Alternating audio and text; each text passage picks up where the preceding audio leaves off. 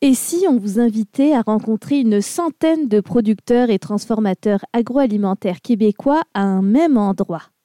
Le Grand Marché de Québec est le temple de l'achat d'ici et du manger local, alors c'est ici que je vous donne rendez-vous. Dans cette émission, on n'en rencontrera pas 100, mais 6 pour vous donner un avant-goût de ce qui vous attend dans ce grand marché situé dans Limoilou. Lors de cette émission de bouche à oreille, nous avons aussi eu le privilège de rencontrer la nutritionniste et youtubeuse Cynthia Marcotte quelques semaines avant son décès.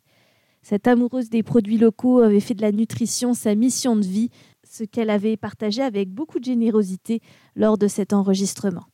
Cette émission lui est dédiée et diffusée avec l'autorisation de sa famille. Dans De bouche à oreille, je crée des rencontres. Et dans celle-ci, j'ai eu envie de jumeler Cynthia Marcotte et Lou Adrienne Cassidy, une artiste de Québec qui s'est créée la surprise. Avec son deuxième album, Lou Adrienne Cassidy vous dit bonsoir. Elle nous prouve encore que grunge et chansons francophones font étonnamment bon ménage. Bienvenue dans De bouche à oreille avec Lou Adrienne Cassidy au Grand Marché de Québec, en la mémoire de Cynthia Marcotte.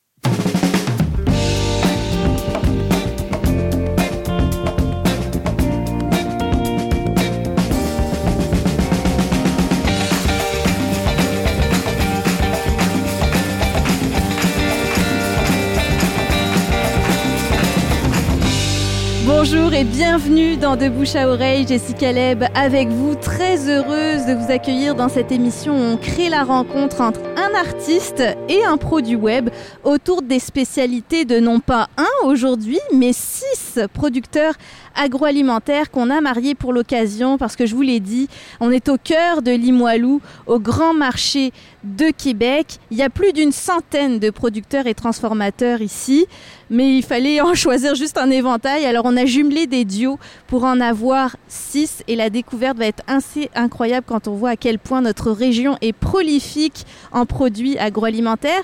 Pour la petite histoire, hein, on a tous connu le marché euh, du Vieux-Port qui était quand même là depuis 1987. Mais bien avant ça, euh, j'ai découvert que pour l'histoire des marchés euh, à Québec et particulièrement le marché Saint-Roch, ça a commencé en 1910. Et à l'époque, c'était un grand terrain de 8500 mètres carrés qui était situé près du pont de au bord de la rivière Saint-Charles. Et c'était des échanges très informels qui se passaient sous des abris rudimentaires en bois. Je vous cite l'historique sur le site du Grand Marché de Québec. C'est vraiment passionnant. Puis en 1925, c'est l'administration municipale qui a fait construire des allées et des trottoirs de béton pour structurer le marché à Québec.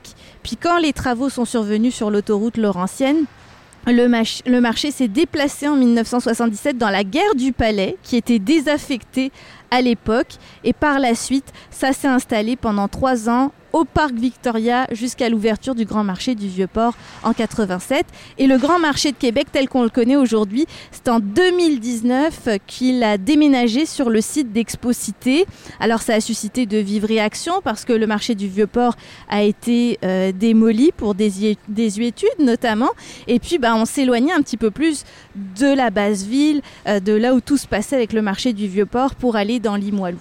Mais aujourd'hui, c'est un endroit lumineux, vaste, qui accueille près d'une centaine de producteurs agroalimentaires, comme je vous le disais, et des commerces euh, de la région. C'est géré par la coopérative des horticulteurs euh, de Québec dans la région de Québec, un organisme qui a déjà géré euh, les activités du marché du Vieux-Port pendant très très longtemps. Et il y a des activités qui sont organisées à l'année dans le grand marché euh, de Québec. Alors notre but aujourd'hui, c'est de vous faire découvrir quelques-uns de ces producteurs, des histoires de famille. Beaucoup, on va s'en rendre compte euh, parce que ce sont parfois des pionniers dans leur domaine. On va commencer avec la cidrerie Verger Bilodeau qui nous accueille en plus, vous le savez, avec des dégustations. On va commencer évidemment avec un cidre. Mais avant ça, ben, je vous présente mon invitée, Sandra Ouellette. Bonjour Sandra. Bonjour. Alors tu me disais, je suis la conjointe de la famille fondatrice de la cidrerie Verger Bilodeau qu'on retrouve à Saint-Pierre de l'île d'Orléans. Oui, exactement.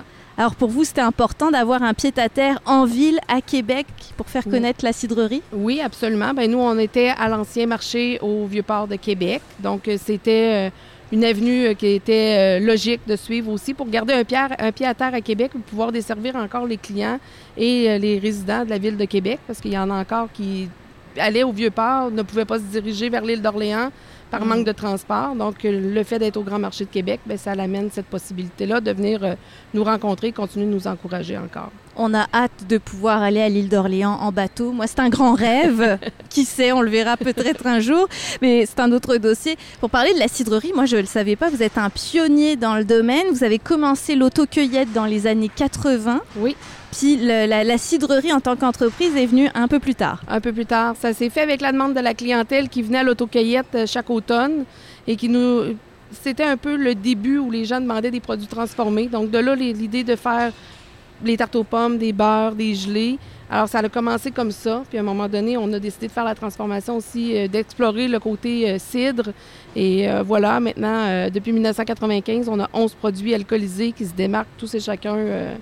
Dans des leur- concours notamment? oui, dans certains concours, on participe. on a le Great Lakes International, il y a le Wine Align, il y a eu les prix du public dans plusieurs années. Donc euh, oui, on participe dans plusieurs compétitions. On en a des primés aussi, là, dont celui qu'on va vous présenter aujourd'hui, euh, qui a été médaillé euh, d'argent à la Great Lakes International.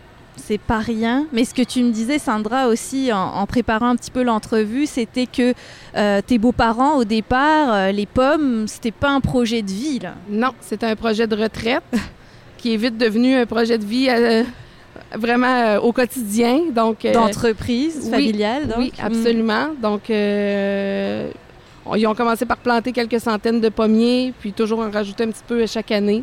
Donc, vraiment, là, on a 3500 pommiers, ce qui nous permet de faire de l'autocueillette Mm. de la mi-août à la, à la mi-octobre. Et on parlait de pionniers parce qu'à l'époque, parce que là, évidemment, on pense pommes, on pense île d'Orléans quand on habite à Québec. Là, on verra si nos invités ont eu l'habitude de faire l'autocueillette là-bas.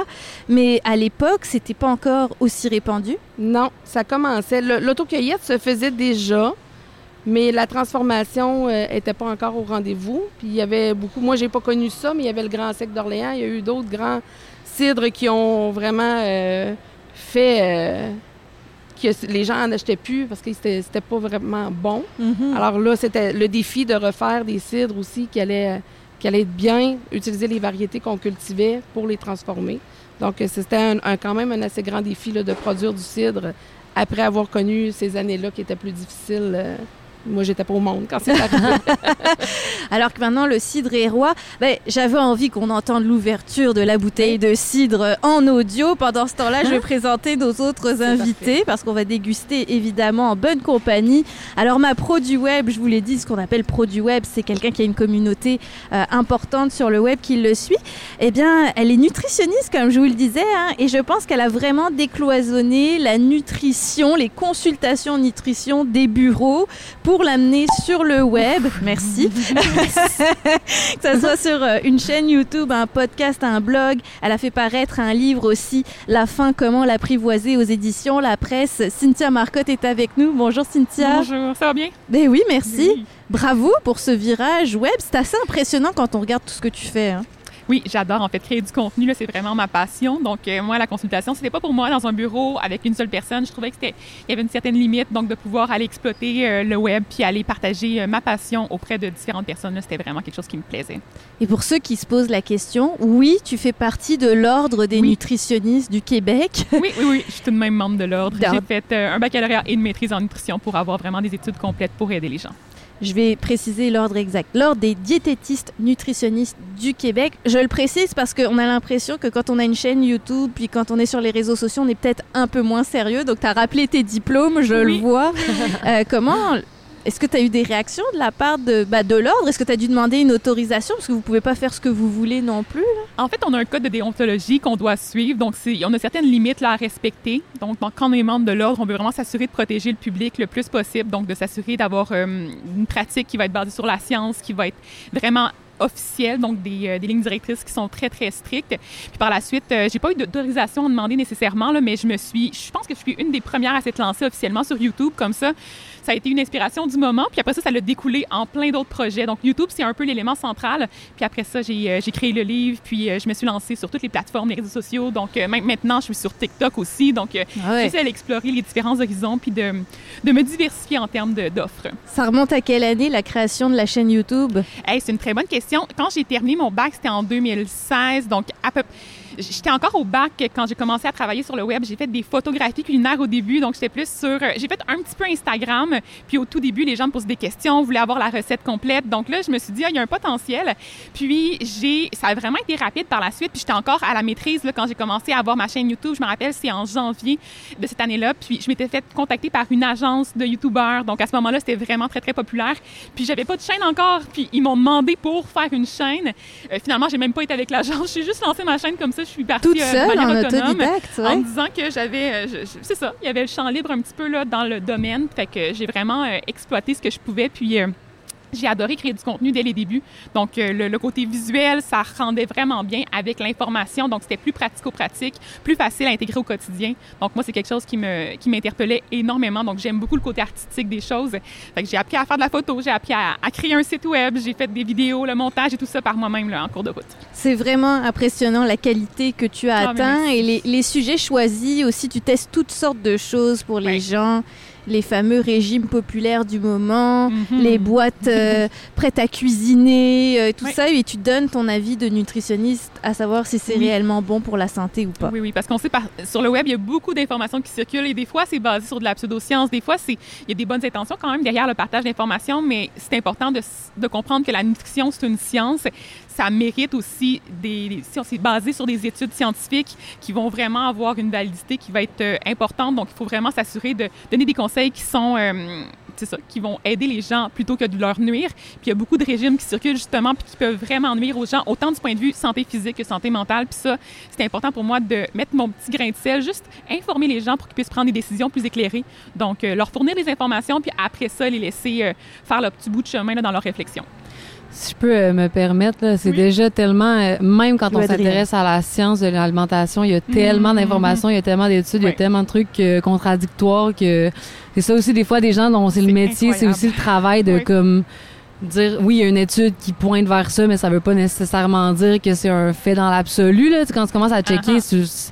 Moi j'ai eu euh, quelques mois à Manu où j'étais comme intéressée, puis je, suis arrêtée parce que j'étais en train de virer. Euh, je suis comme revenue à comme euh, fruits, légumes, manger varié, c'est ça. là. C'est comme sinon, hey man, sinon c'est un, c'est un, ouais, c'est un trou noir quand même. Oui, oui, oui. Puis il faut quand même avoir un esprit averti parce que effectivement, s'il y a une petite étude qui nous démontre que oui, OK, telle diète a des effets bénéfiques sur la santé. Ça ne veut pas dire que pour tout le monde, ça va être le cas. Ça ne veut pas dire non plus que l'étude était super fiable, était bien bâtie non plus. Donc, ça prend quand même une espèce d'esprit critique pour analyser tout ça, puis vraiment s'assurer de partager un message qui va être cohérent pour le grand public aussi, parce que moi, je pas, fais pas de consultation privée, donc c'est pas un message pour un seul individu qui est personnalisé. C'est vraiment très, très large là, comme information. Fait que mm. ça, c'est très une priorité pour moi et la neutralité par rapport à, ces compagnies, parce qu'il y a peut-être un message marketing derrière une certaine étude aussi.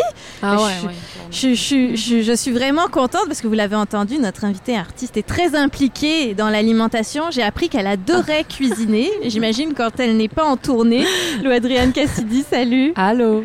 On l'entend sur euh, l'album Lou Adrienne Cassidy vous dit bonsoir, paru à l'automne 2021. Euh, il y a des moments très chansons comme il y a des moments très rock. Mm. Pour t'avoir vu sur scène aussi, je sais que tu te déchaînes beaucoup avec tes musiciens en tant que musicienne aussi. Alors, bah, j'ai envie de dire trinquons au cidre, effervescent de la cidrerie. Verger euh, Bilodeau, alors un peu de loin parce que voilà, c'est une grande table. Alors j'ai hâte que vous goûtiez et que vous me disiez ce que vous en pensez. Puis Lou Adrienne, d'où vient cette euh, passion pour la cuisine? Miam. Premièrement, j'ai tellement aimé ça que je m'en suis splouchée partout. Non, mais euh, ben là, on dirait que ça me stresse de dire passion pour la cuisine parce que là, mettons, euh, si je fais à souper, ça va trop me stresser, ça va être pas bon. Puis en tout cas, mais j'aime, j'aime apprendre des trucs sur les aliments, les façons de cuisiner. Je suis, fan de l'émission euh, Top Chef France. Je sais pas si vous connaissez. France, exactement? Parce que Top Chef France, OK, si vous connaissez pas ça, OK, c'est sur YouTube. Ah. C'est la, la, meilleure émission qui a jamais existé sur la planète. Je sais pas si tu connais ça. Oui, oui, je connais, mais j'ai pas écouté beaucoup, par exemple. tellement fan. C'est des épisodes de, mettons, deux heures et demie. Puis c'est des chefs, genre les plus ah. grands chefs du monde qui viennent, qui proposent des défis tellement intéressants. Puis c'est sûr que la cuisine, en fait, c'est à ce niveau-là, c'est tellement intéressant, puis c'est de l'imagination, puis c'est... Je trouve ça fou, c'est dédier sa vie à, mettons, c'est quoi la meilleure genre la courgette, c'est quoi la meilleure façon genre de la cuire? Genre quelle c'est quoi quelle température, quelle texture, c'est quoi qui, je, trouve ça je trouve ça tellement hot de dédier sa vie à, à ça. Je trouve c'est ça. Donc j'adore la cuisine. Mais tu me disais que si tu ferais si tu ne faisais pas de musique, tu ferais certainement de la cuisine. Mais en fait, j'ai dit j'ai pas dit ça. bon, je suis en train de déformer dit, Non non, mais j'ai dit je, souvent, je dis j'aime plus la cuisine que la musique. Ah, ok. Mais si je faisais de la cuisine, sûrement que j'aimerais plus la musique que la cuisine. Parce que je, euh, ouais. Parce que je pense que quand on fait quelque chose dans la vie, quand ça devient un travail, souvent notre rapport à, à ça change. Mais, euh, mais je suis pas sûre que je pourrais être, mettons, chef. Parce que la pression, euh, faire à manger à genre un ami, ça me ça me science. C'est la pression déjà. je vis mal avec ça. Mais Alors j'ai hâte d'avoir vos impressions sur le, cidre effervescent. Moi, j'ai remarqué, venant d'un pays, où, la France, où on consomme beaucoup de cidre aussi, il y a une grande différence entre le cidre québécois et le cidre français. Euh, Sandra, le québécois a clairement la dent sucrée. Là. Oui, ben de un, la variété de pommes va faire la différence. Ici, au Québec, on utilise les variétés qu'on mange. Donc, c'est souvent des goûts qu'on connaît et qu'on reconnaît quand on déguste les cidres. Tandis qu'en Europe, ils vont utiliser plus euh, des pommes spécifiques au cidre. Le procédé de fermentation est complètement différent aussi. Alors nous, ça va se faire un peu comme les vins. On ajoute une levure et on fait fermenter. Et ensuite, il y a son volet de vieillissement. Donc, ça donne un produit qui est parfaitement clair, sans aucun dépôt dedans non plus. Ce cidre-ci que vous goûtez aujourd'hui, l'effervescent, lui, il a été passé dans un carbonateur. Donc, c'est une bulle qui est ajoutée. Donc, c'est un cidre qui a quand même une bonne fraîcheur, qui va s'apprêter à peu près à toute occasion. Et euh, il, va, il va donner un peu une impression comme une bière artisanale sans de goût de houblon ou de comme les bières euh, qu'on connaît. Donc ça il fait de, ça fait de lui un passe-partout là. Euh. Puis très festif je trouve. Je me demandais quand tu dis ça, c'est des boules à des boules des boules des boules des, bulles ajoutées. des bulles ajoutées. euh, parce que des fois dans les d'autres types de cidres, ça fonctionne ben, avec la fermentation, ça crée. Dans les cidres, euh, quand on parle des cidres qui viennent de l'Europe, la France, ça on appelle ça des cidres bouchés ou des cidres fermiers. Ouais, ouais, c'est ça. Souvent c'est un jus qui va fermenter seul entouré où il y a un jus un sucre pardon qui a été ajouté. C'est ça qui crée la bulle. C'est qui va faire la fermentation et qui va développer un pourcentage d'alcool. En Europe, c'est très, très faible. On parle de 2-3% euh, d'alcool quand c'est des cidres bouchés ou fermiers. il y a toujours un lit de dépôt au fond des bouteilles aussi. Hmm. Donc, euh, c'est ce qui va beaucoup se démarquer là, du cidre euh, européen et du cidre québécois. Là. il est vraiment bon. vraiment comme un vin. Miam. Miam, c'est le mot qui revient dans la bouche de Louis Adrien. Non, mais il est super bon. Je trouve que ça, il, est sucré, c'est vrai, mais il y a comme cette espèce de petite profondeur-là en arrière. Là. C'est vraiment le fun. J'adore. Oui, la note de pomme. En fait, moi, je suis une amatrice de pommes. J'en mange énormément. Là. Je dirais que par jour, j'en mange plusieurs pommes.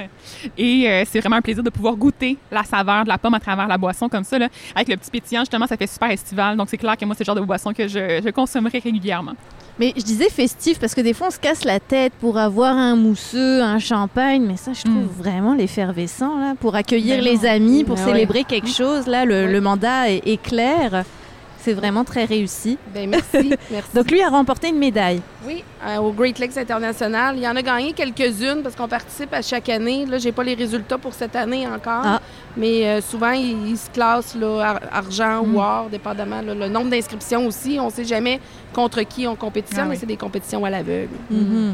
Et de plus en plus de producteurs québécois quand même. Oui, oui, il y a beaucoup plus de, producteurs québécois maintenant.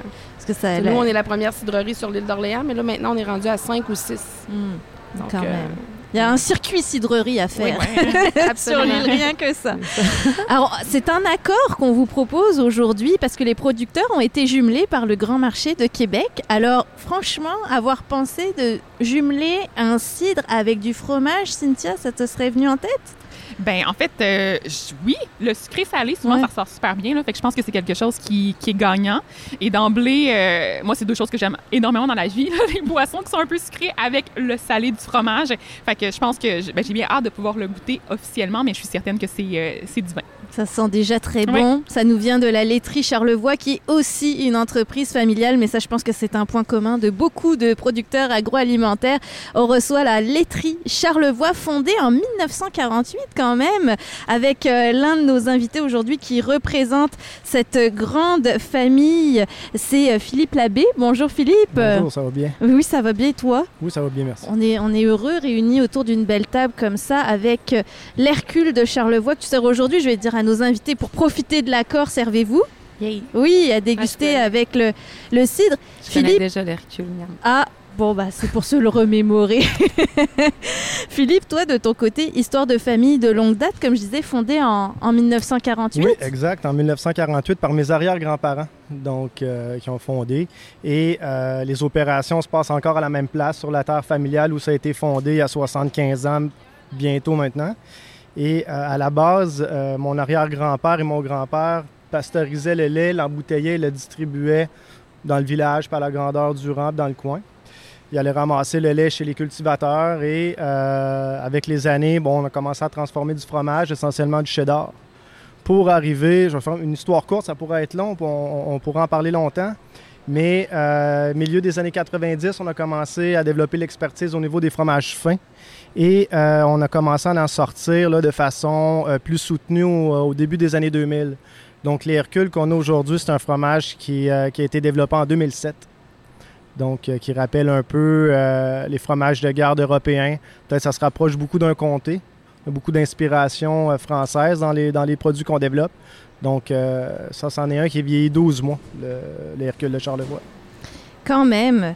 Et euh, c'est un incontournable. On le retrouve dans bon nombre de restaurants aussi à Québec. Ce que j'aime aussi, c'est que c'est dit quel fromage. Des fois, même si c'est juste pour le, le griller, euh, le gratiner euh, sur quelque chose, c'est indiqué Hercule de Charlevoix. Donc, les fromages deviennent des, des vedettes aussi, des, des, plats, je trouve, en les précisant sur les menus, Philippe. Ben, oui, effectivement. Puis je pense qu'il y a une mode. Ben, une mode, en fait, c'est un trend qu'il faut qu'il perdure dans le temps, à mon avis. La plupart des chefs cuisiniers maintenant aiment savoir avec qui ils font affaire, mettre euh, de l'avant euh, leur fournisseur, le producteur. On le, voit, le dans le fromage, mais on le voit aussi bien dans les légumes que dans les viandes, qu'un peu partout. Donc oui, partout au Canada, moi, mes fromages sont disponibles de l'île du Prince-Édouard jusqu'à l'île de Vancouver. Donc, euh, il y a beaucoup de chefs qui, utilisent l'Hercule. Effectivement, à gratin, c'est des fromages qui résistent bien à la, chaleur. Donc, tout ce qui est enfourné avec, un, avec l'Hercule, ça donne toujours des saveurs intéressantes puis une texture, une texture agréable également. Et en apéritif aussi. Oui, ben, moi, j'avais. une des fois que j'en ai mangé, c'est à la salle climatisée à Montréal. Je sais pas si vous connaissez, c'est un restaurant vraiment bon. Allez-y si vous passez à Montréal. puis c'était c'est comme des petits euh, des comme des, petits plats là format entrée puis on prend plein de trucs puis il y en avait un qui c'était juste salade amère avec vinaigrette puis il y avait des petits dés de vinaigrette à comme l'échalote brûlée avec des petits dés d'Hercule c'est vraiment bon fait que même euh, mais ouais mais ce que tu disais c'est intéressant parce que je trouve que oui pour les producteurs c'est le fun euh, parce que c'est comme la promotion dans les restaurants, mais je pense aussi pour les consommateurs, ça devient aussi une roue, ça devient le contraire parce qu'après, tu, fais plus confiance même au restaurant parce que tu reconnais les produits. Ben, je pense que c'est comme gagnant-gagnant aussi. Les chefs, c'est des super ambassadeurs pour, euh, les produits d'un peu n'importe quel producteur agroalimentaire du Québec. Mais euh, non seulement que ça, c'est pas juste pour la promotion, mais aussi voir à quel point ces gens-là sont capables de donner une deuxième vie à un produit qui est déjà raffiné, qui est déjà affiné. Mm. Donc, ils l'amènent toujours à un niveau supérieur. Ils prennent le temps au moins de... ils ont cette délicatesse-là de prendre le temps d'évaluer le produit puis voir comment est-ce qu'ils peuvent l'amener à un autre niveau. Puis euh, c'est rare qu'ils réussissent pas. Là, ouais. Vraiment, des fois des idées que vous-même, vous, n'aviez pas eues en concevant ce, fromage. Écoute, j'adore manger. Je le fais trois fois par jour, règle générale. Puis, euh, je suis pas un très bon cuisinier. Par contre, j'ai beaucoup d'amis. J'ai développé le réseau aussi avec les, avec les années. Donc, beaucoup de mes amis qui sont chefs cuisiniers, eux, ont beaucoup plus d'idées que moi, je peux en avoir. C'est bien rare que je m'assoie avec eux pour leur dire, moi, ça serait cool euh, qu'on fasse ça avec mon fromage, mais plutôt, regarde, voici ce que j'ai, qu'est-ce que tu penses que tu peux faire avec ça? Puis euh, ils en mettent toujours plein la vue. Donc, euh, Puis l'industrie du fromage au Québec est impressionnante. Hein. Encore une fois, je vais parler de la France, mais je pense qu'un Français se dit Ah, je vais faire le deuil, je mangerai plus de bon fromage en m'installant au Québec. C'est complètement faux. je veux ben, dire, en venant vous voir au grand marché, vous produisez votre propre fromage, mais vous distribuez d'autres euh, producteurs ben oui, effectivement, on est propriétaire de notre euh, propre réseau de distribution depuis 2014 maintenant. Donc, en plus de produire mes propres fromages puis les distribuer à la grandeur du pays, je le fais pour l'ensemble des fromagers artisans du Québec. Euh, mais également, j'ai des quotas d'importation. Donc, du parmesan, on en a besoin dans à peu près tous les restos du monde entier. On n'en fait pas au Québec, malheureusement, tout le moins pas encore. Est-ce que ça pourrait, c'est ça? Oui, c'est sûr qu'on pourrait, c'est sûr, mais ça, ça reste des. C'est comme dire, euh, je fais du gruyère au Québec ça reste une appellation. on peut avoir des méthodes qui se ressemblent, des recettes semblables. Euh, c'est ça, parce que c'est une appellation contrôlée par le parmesan. Ouais, mais tu peux reproduire quand même. Euh, Donc, ça, serait, des, ça serait des, des, des, belles copies. Puis oui, au Québec, ça se développe bien, mais ça fait quand même euh, près de 30 ans qu'on fait du fromage fin au Québec.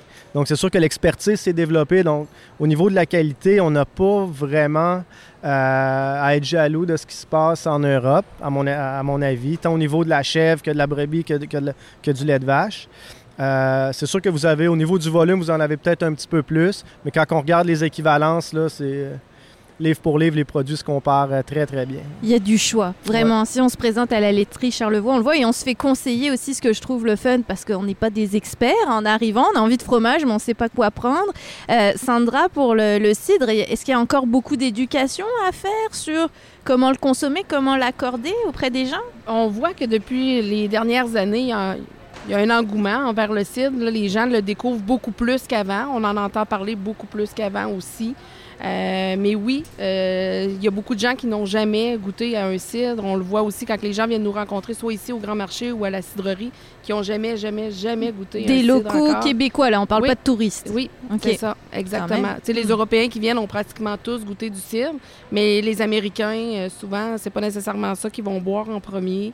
Donc, oui, il y a une éducation à se faire, mais les gens sont très réceptifs puis sont, sont ouverts à découvrir aussi. Donc, on est, bien confiant que ça continue de se propulser.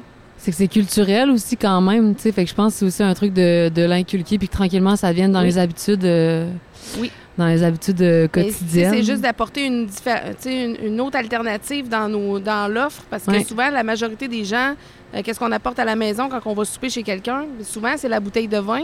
Maintenant, il y a tout ça, plein de spiritueux. Donc, des fois, au lieu d'apporter quelque chose à boire pour euh, le manger. Ça va être en apéro, en digestif. Il y a plusieurs alternatives. Et là, le cidre aussi là, a sa place. Oui, euh, Ça revient à ce qu'on disait tantôt, même par rapport au fromage, puis euh, aux alcools, puis tout ça. Je pense qu'éventuellement, il y a aussi un truc de avec le temps, tu sais, arrêter de se comparer justement à cette culture euh, européenne-là, puis juste créer ses propres trucs, puis ça va être différent, puis ça veut pas dire que ça va être euh, comme ce, genre, ce cidre-là versus un cidre, bouché qui rend plus sec. Je veux dire, il y a plein de différences, puis c'est ça qui est le fun, puis nous, on a la chance d'avoir cette variété-là de produits, puis si on a le goût un jour de boire un cidre boucher un peu, mais on a aussi à, l'île d'Orléans cette, possibilité-là de, je sais pas, moi c'est une richesse en fait. Il faut, faut peut-être arrêter de. Euh, tu sais, les gens pensent que ça fait, on sait juste à boire, mais ça peut se cuisiner aussi. Hein. Oui. On peut faire des sauces, on peut faire des mijotés. Euh, au lieu de mettre du vin dans une fondue au fromage, on peut mettre du, hum. cidre. Fait qu'il y a d'autres alternatives autant en cuisine que, que dans le plaisir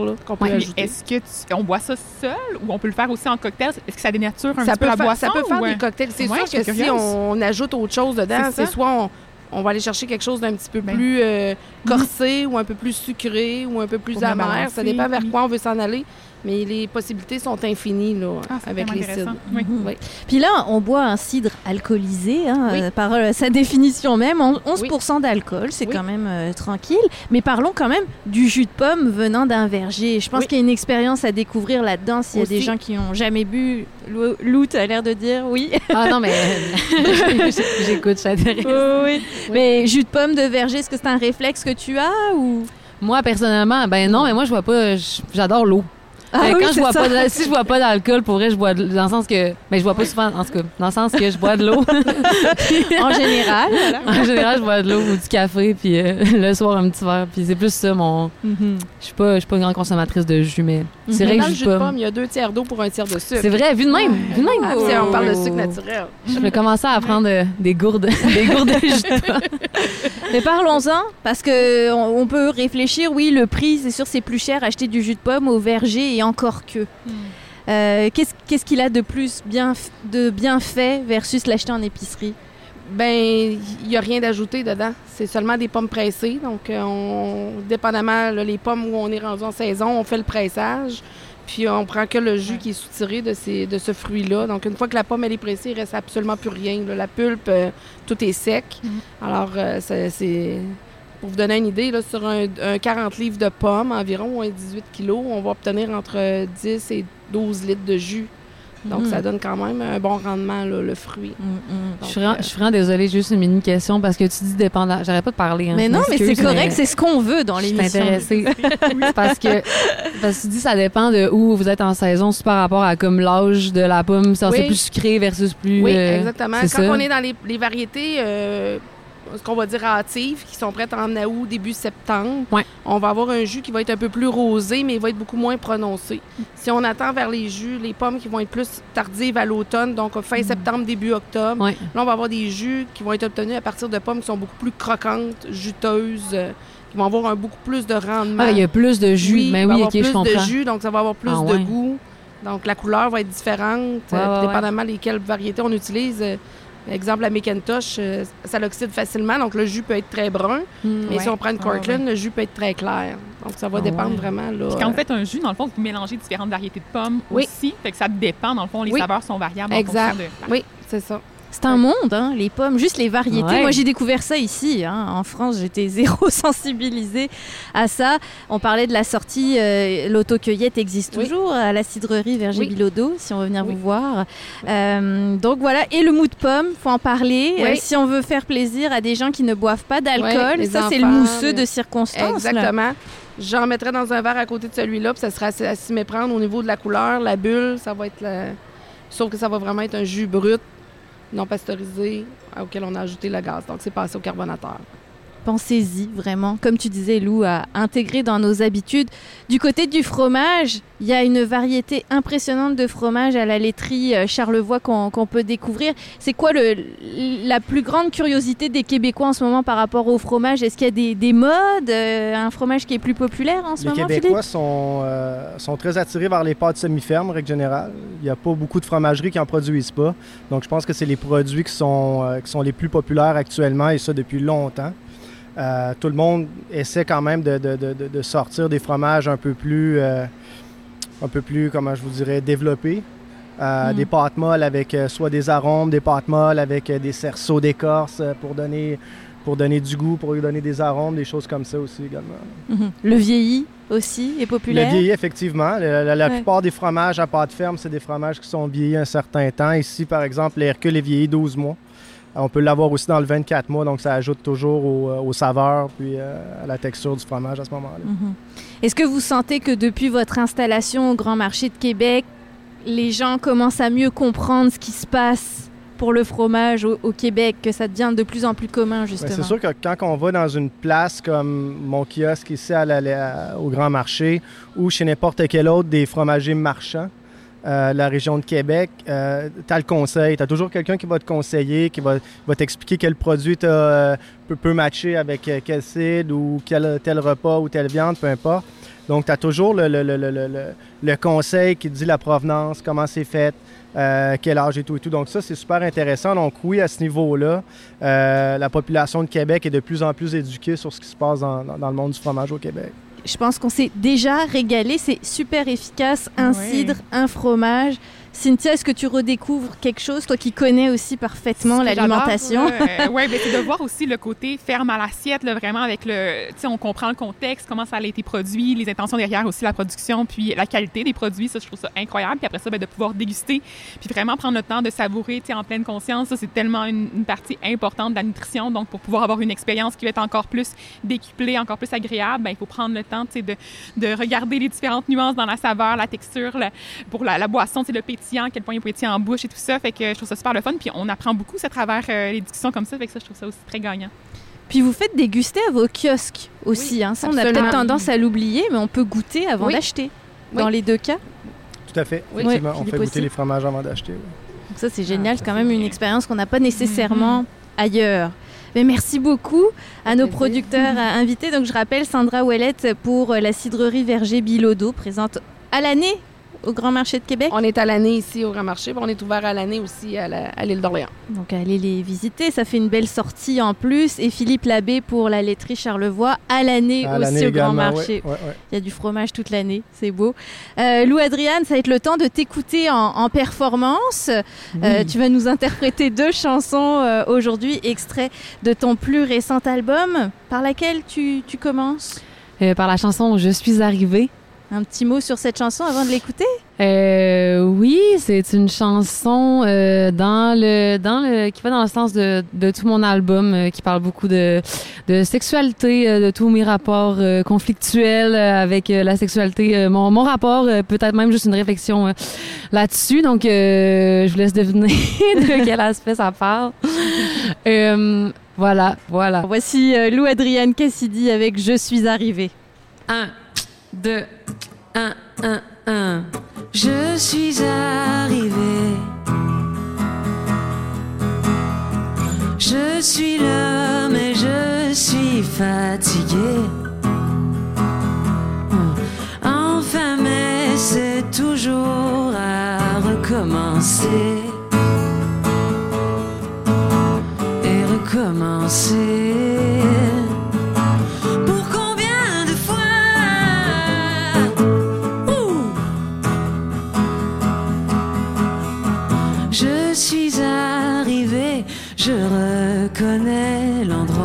L'odeur, la sueur qui coule sur moi. Ah, ah, attends-moi juste pour ce soir. Si tu veux crier mon nom dans le noir, je sais que tu sais m'attendre avant d'arriver.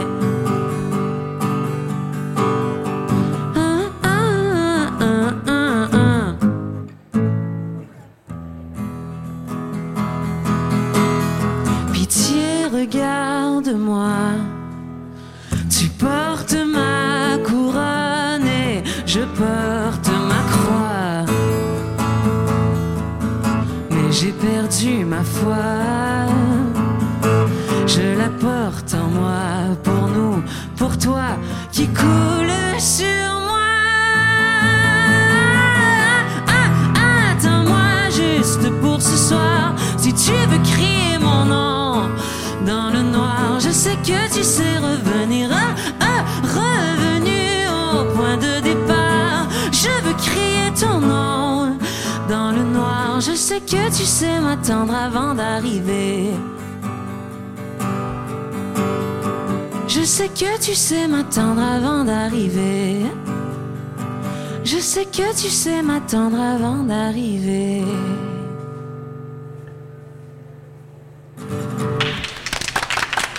Lou Adrienne Cassidy. Quelle belle performance. Seule à la guitare, au milieu des plantes au Grand Marché de Québec. Je vous invite à aller voir euh, la, performance en vidéo sur la chaîne YouTube de CKRL. On vient d'entendre Je suis arrivée, extrait de son plus récent album sorti à, l'automne 2021. Euh, Il faut vraiment que je reprenne mes fiches parce que le titre est long. Lou Adrienne Cassidy vous dit bonsoir, paru à l'automne dernier. Adrienne, habituellement, tu es accompagnée de tes musiciens sur scène. Vous êtes combien? 5, 6 On est 5 euh, sur scène avec euh, le technicien de son. Donc, on est 6 euh, sur la route. Hmm. Ouais. Et là, de rejouer toute seule les chansons à la guitare, c'est quoi comme sensation de bon, de bon matin? On va se le cachera pas, on a enregistré ça le matin. De bon matin. ça ramène à la plus simple expression de la chanson. Là. Comme je disais tantôt, c'est comme ça que je les écris. Donc, c'est le fun aussi des fois de revenir à, de revenir à ça pour les chanter quelques fois. J'aime quand même mieux avoir mes musiciens avec moi. Mais je sens que tu as acquis beaucoup d'aisance avec tes musiciens, ton groupe. Il y a comme une synergie vraiment intéressante sur scène. Ben, on se connaît depuis, euh, depuis longtemps. C'est des gens qui m'ont pris. Euh, c'est beaucoup. Euh, mes musiciens, c'est beaucoup des gens qui m'ont pris sous leur aile quand j'étais très jeune. Mais je suis pas super vieille non plus, mais quand je commençais, des gens qui m'ont suivi. Vincent Gagnon, mon claviériste, qui me connaît depuis que j'ai 14 ans, qui accompagnait ma mère avant moi. Donc, c'est des des relations de, de longue date. Euh, c'est Presque familiales, hein? Oui, c'est ça, mm. oui. c'est ça mm. qui est beau euh, euh, de faire de la musique. Souvent, ils disent, on, voit, on se voit plus souvent le band mm. que qu'ils voient leur des fois leur famille chez eux ah c'est comme triste puis drôle en même temps mais ouais c'est ça donc c'est oui je les aime beaucoup puis j'aime ça jouer avec eux puis on, on est tellement habitués c'est ça de partager nos vies complices Artiste de Québec aussi, vous mhm. faites rayonner. On parle de beaucoup de produits agroalimentaires depuis le début, mais la musique du Québec, de Québec, rayonne quand tu pars en tournée, puis tu as la chance de voyager beaucoup, Lou. Ben, je pense que là, en plus, euh, de plus en plus, les artistes de Québec euh, euh, existent puis sont aussi de plus en plus fiers euh, de dire qu'ils viennent de cette ville-là. Je pense que c'est une fierté euh, d'être resté à Québec, de faire ça, de contribuer au développement des autres artistes plus jeunes qui vont pas partir à Montréal, qui vont prendre la décision de rester à Québec. Je pense que c'est pareil pour d'autres régions du Québec, mais à Québec ces dernières années, on a on est dans un âge, je sais pas si c'est l'âge d'or, j'espère que c'est encore plus. Une belle génération quand même. Plus à venir, mais oui, c'est ça, il y a quelque mm. chose qui se passe, il y a une effervescence euh, comme ce cidre, clairement. Euh, donc oui, c'est une grande fierté, puis c'est ça qui est le fun, c'est que ce soit une fierté euh, pour moi, pour les autres, puis pour ceux à venir aussi, de venir d'ici, comme, mm. comme les produits. Qu'on déguste aujourd'hui. Bon. Mais t'as le temps de cuisiner, parce que, bon, pour avoir invité plusieurs artistes dans cette émission, ils disent, c'est le fun, là, l'émission, mais c'est vrai que nous, en tournée, on n'a pas le temps de bien manger comme ah. ça. ben, on n'a pas le temps. Il y a les arrêts sur l'autoroute, puis des fois vous faites inviter dans les lieux où vous êtes à, découvrir les restaurants locaux, mais c'est quand même pas évident. Ben puis les restaurants locaux, dans le sens que là, euh, ça dépend des endroits. Il y en a des incroyables restaurants locaux, mais il y a aussi des places. Euh, la Gaspésie l'hiver, mettons, là, il n'y a pas grand-chose là, qui se hmm. passe là. Mais je vais pas faire une généralisation, je m'excuse aux hmm. Gaspésiens, mais dans le sens, c'est plus que quand on est sur la route, euh, en plus, tu souvent ce qui est le fun, la Gaspésie, l'été, t'as des cantines, tu découvres euh, plein de trucs, mais après, dépendamment de la saison, il n'y a pas toujours quelque chose. C'est assez difficile quand t'es... Euh, de vouloir déjà juste manger équilibré assez, c'est quand même c'est un défi dans nos, dans nos, dans nos vies.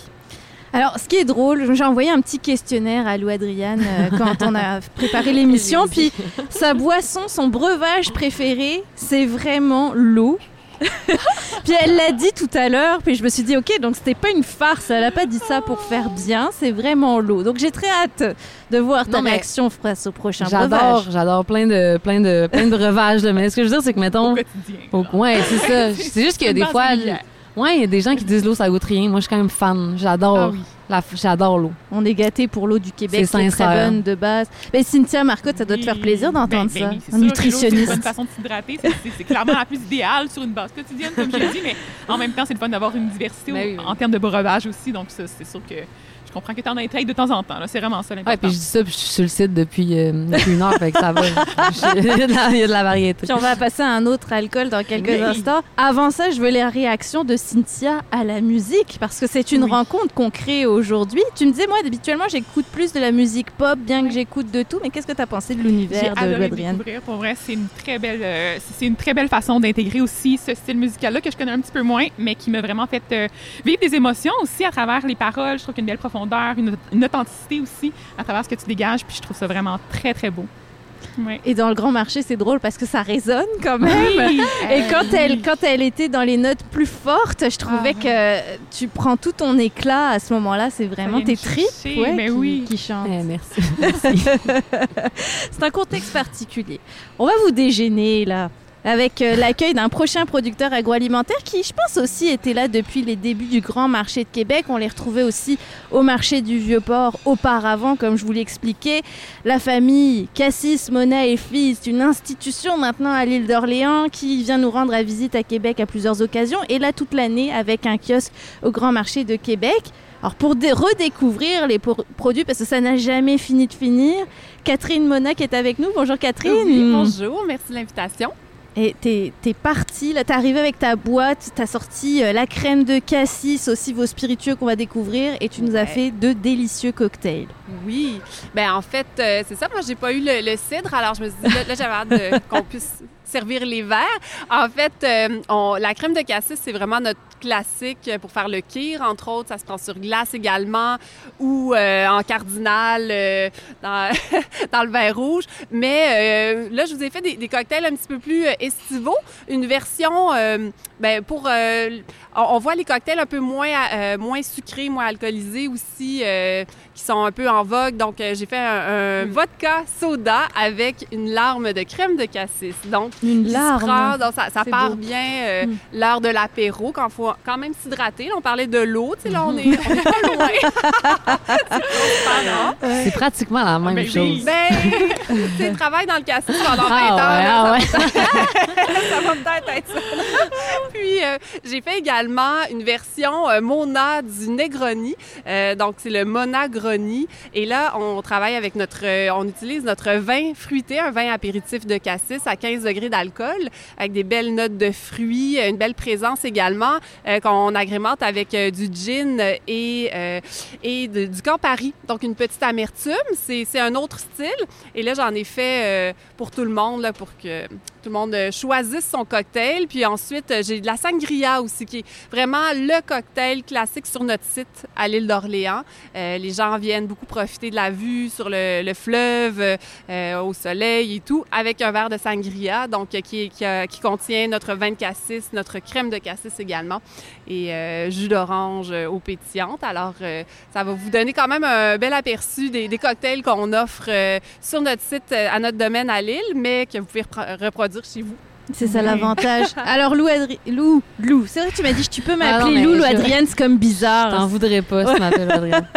Qu'est-ce que tu choisis? Mais ben, moi, ça mon drink de prédilection, c'est vodka soda souvent, fait que je vais ah j'ai envie de découvrir. Vas-y, vas-y. En plus, c'est un, vodka soda, mais pas n'importe quel vodka. C'est notre première, euh, premier euh, spiritueux de Mona, en fait. Donc, vraiment, à base de cassis à 100% On va fermenter notre cassis et on va distiller le vin de cassis. Donc, 100% euh, de nos champs de l'île d'Orléans.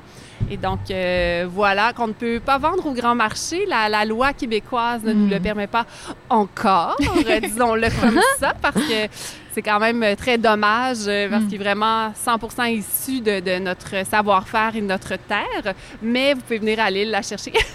Directement. Donc, ça vaut la peine de faire l'escalade, l'escalade, l'escapade parce que euh, le cadre est exceptionnel mm-hmm. avec la vue sur les chutes Montmorency. Je pense qu'on les voit de chez vous. Oui, hein. ben, le pont, on voit le fleuve. les chutes, on est en face. Exactement. Le fleuve, surtout, devrais-je mm, dire.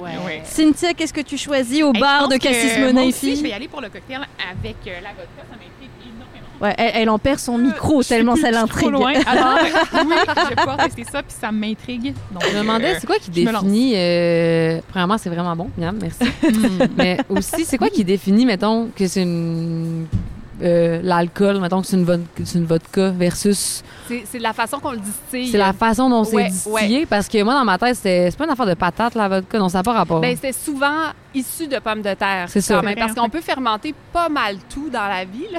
Oui, c'est ça. son alcool. Mais c'est quoi qui dit que c'est une vodka versus ben, un gin en fait, versus un... La vodka, c'est on va distiller le plus pur possible. Quand on distille, en principe, on a, on prend pas les mauvais goûts. Donc, tu peux avoir une base un petit peu plus, euh, c'est un peu moins noble. Puis là, c'est ça, tu vas comme. Ça goûte. ça, les, moi, ça, ça, me fait toujours, ben, j'ai un petit sourire en coin quand je vois les, les gens qui disent, nous, notre vodka, la meilleure au monde, c'est mm. l'eau qui fait la différence. Mais tu sais, c'est, dans le fond, c'est un alcool souvent de commerce qui a été redistillé, tu sais, de nombreuses fois et coupé avec de l'eau. Nous, c'est pas ça, mais c'est, c'est quand même pourquoi avec, ça s'est fait avec des pommes de terre souvent parce que c'est une matière première euh, quand même peu coûteuse, accessible. Euh, dans, en Europe de l'Est, entre autres aussi, c'était vraiment. Mais, euh, mais avec n'importe quoi, on peut faire une vodka. Mais ça, c'était notre premier-né de la, famille de nos de, distillation chez nous. Mais on a acheté, on a acquis donc un petit alambic en cuivre, 500 ah litres, et avec une colonne. Donc, on peut aller faire notre vodka en distillant le plus euh, plus, de façon plus pure, on le purifie euh, dans notre colonne, mais mm. aussi on peut faire le gin parce mm. qu'on a un gin basket. Puis il y a d'autres, il, y a un chapeau qu'on appelle pour aller travailler autre chose, pour faire des eaux de vie, pour aller chercher vraiment les goûts de fruits plus, plus riches en fait à travers la distillation. Donc c'est un instrument, on peut quand même jouer pour c'est ça, aller, c'est ça, affirmer un parfum ou un autre. Je sais pas si ça t'a. Oui, vraiment. Puis le gin, c'est quoi la différence? Ben, le gin, c'est euh, une base de, distillation. Ben, souvent, le gin, il y a toujours de la baie de genévrier. C'est ça. Puis euh, souvent, c'était aussi parce que les humains, on aime ça, on aime l'eau, mais on aime bien boire. Regarde l'eau en disant ça.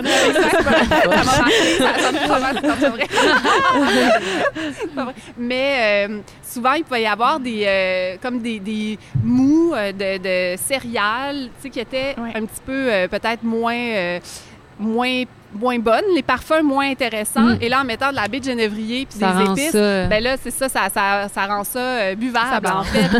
mais c'est carrément ça. C'est comme se faire, euh, ça, se faire une boisson forte, là, que même si ta base est mm. moyenne, ben là, tu as, plein de parfums. Mais euh, on, le sait très bien, là, les gins, c'est des recettes, ça, ça peut s'affiner, tout ça. Puis nous, pour le gin, ben, on va avoir aussi notre base de 24, de cassis.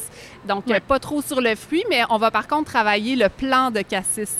Donc, euh, moi, je trouve ça très, très excitant parce que l'entreprise, ça fait 30 mm. ans cette année qu'elle existe, 20 ans que moi et ma sœur travaillons euh, au sein de l'entreprise.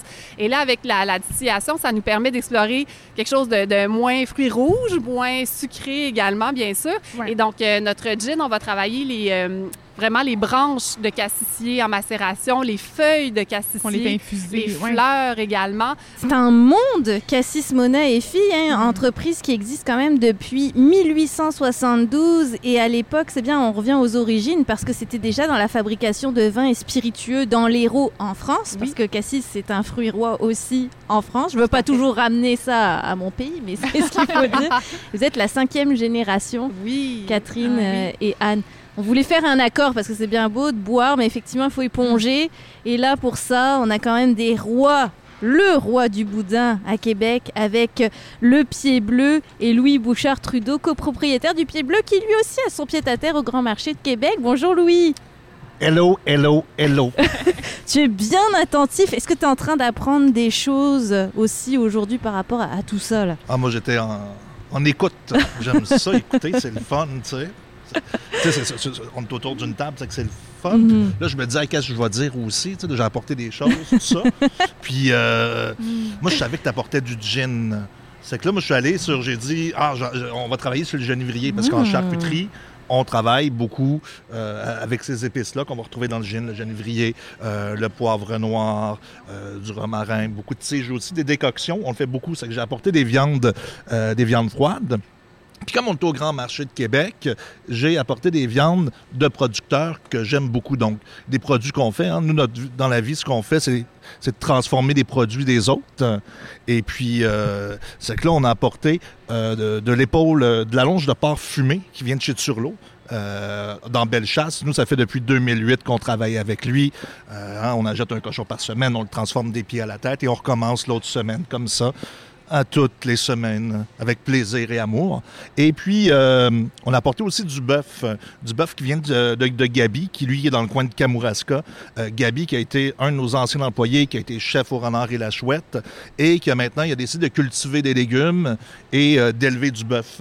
C'est que nous, on aime ça voir ce côté-là. Donc, c'est ça qu'on a apporté. je suis allé acheter tantôt un petit peu de pain ici à la boîte à pain.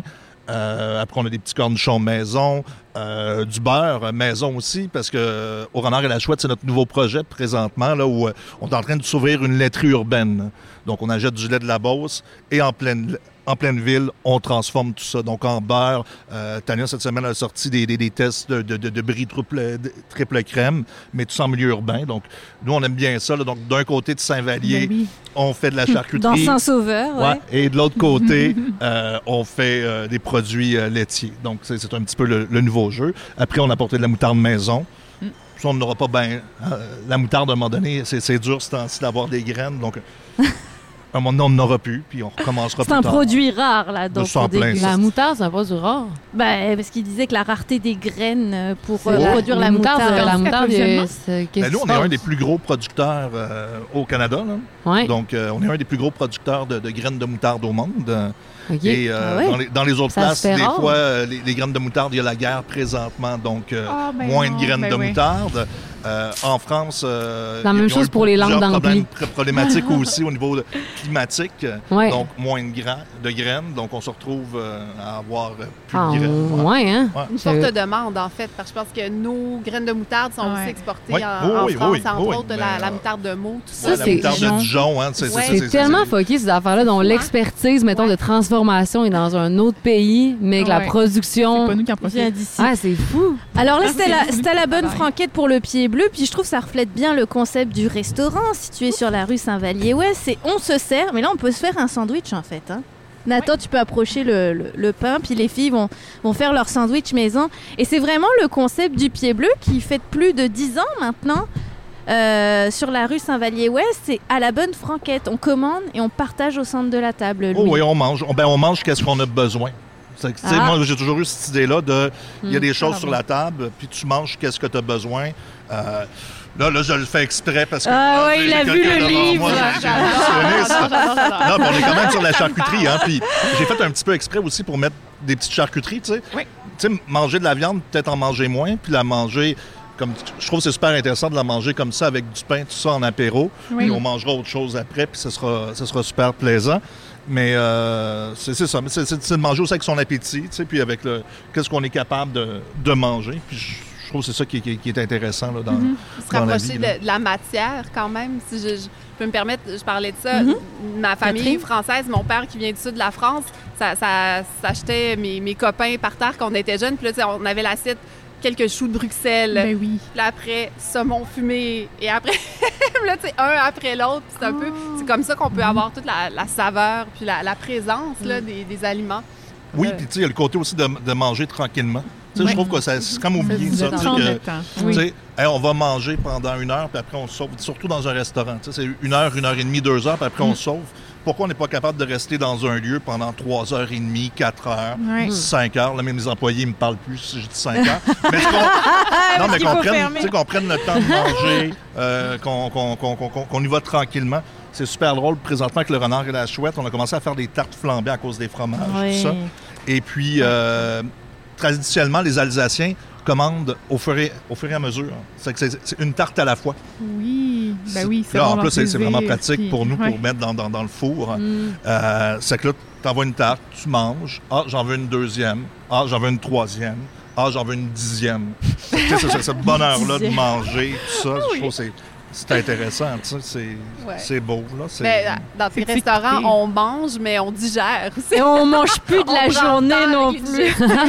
c'est ça, c'est Ouais. prendre le temps. euh. Mais c'est vrai, Louis. Moi, quand je viens au Pied Bleu, je ne remange pas de la journée. Si je viens pour le brunch, c'est mon seul repas de la journée, mais j'ai pris trois heures pour le manger tranquillement. Puis les employés viennent. Tu parlais de la tournée de shooter, Catherine, parce que je sais que tu allé manger là récemment. C'est une tradition de la maison.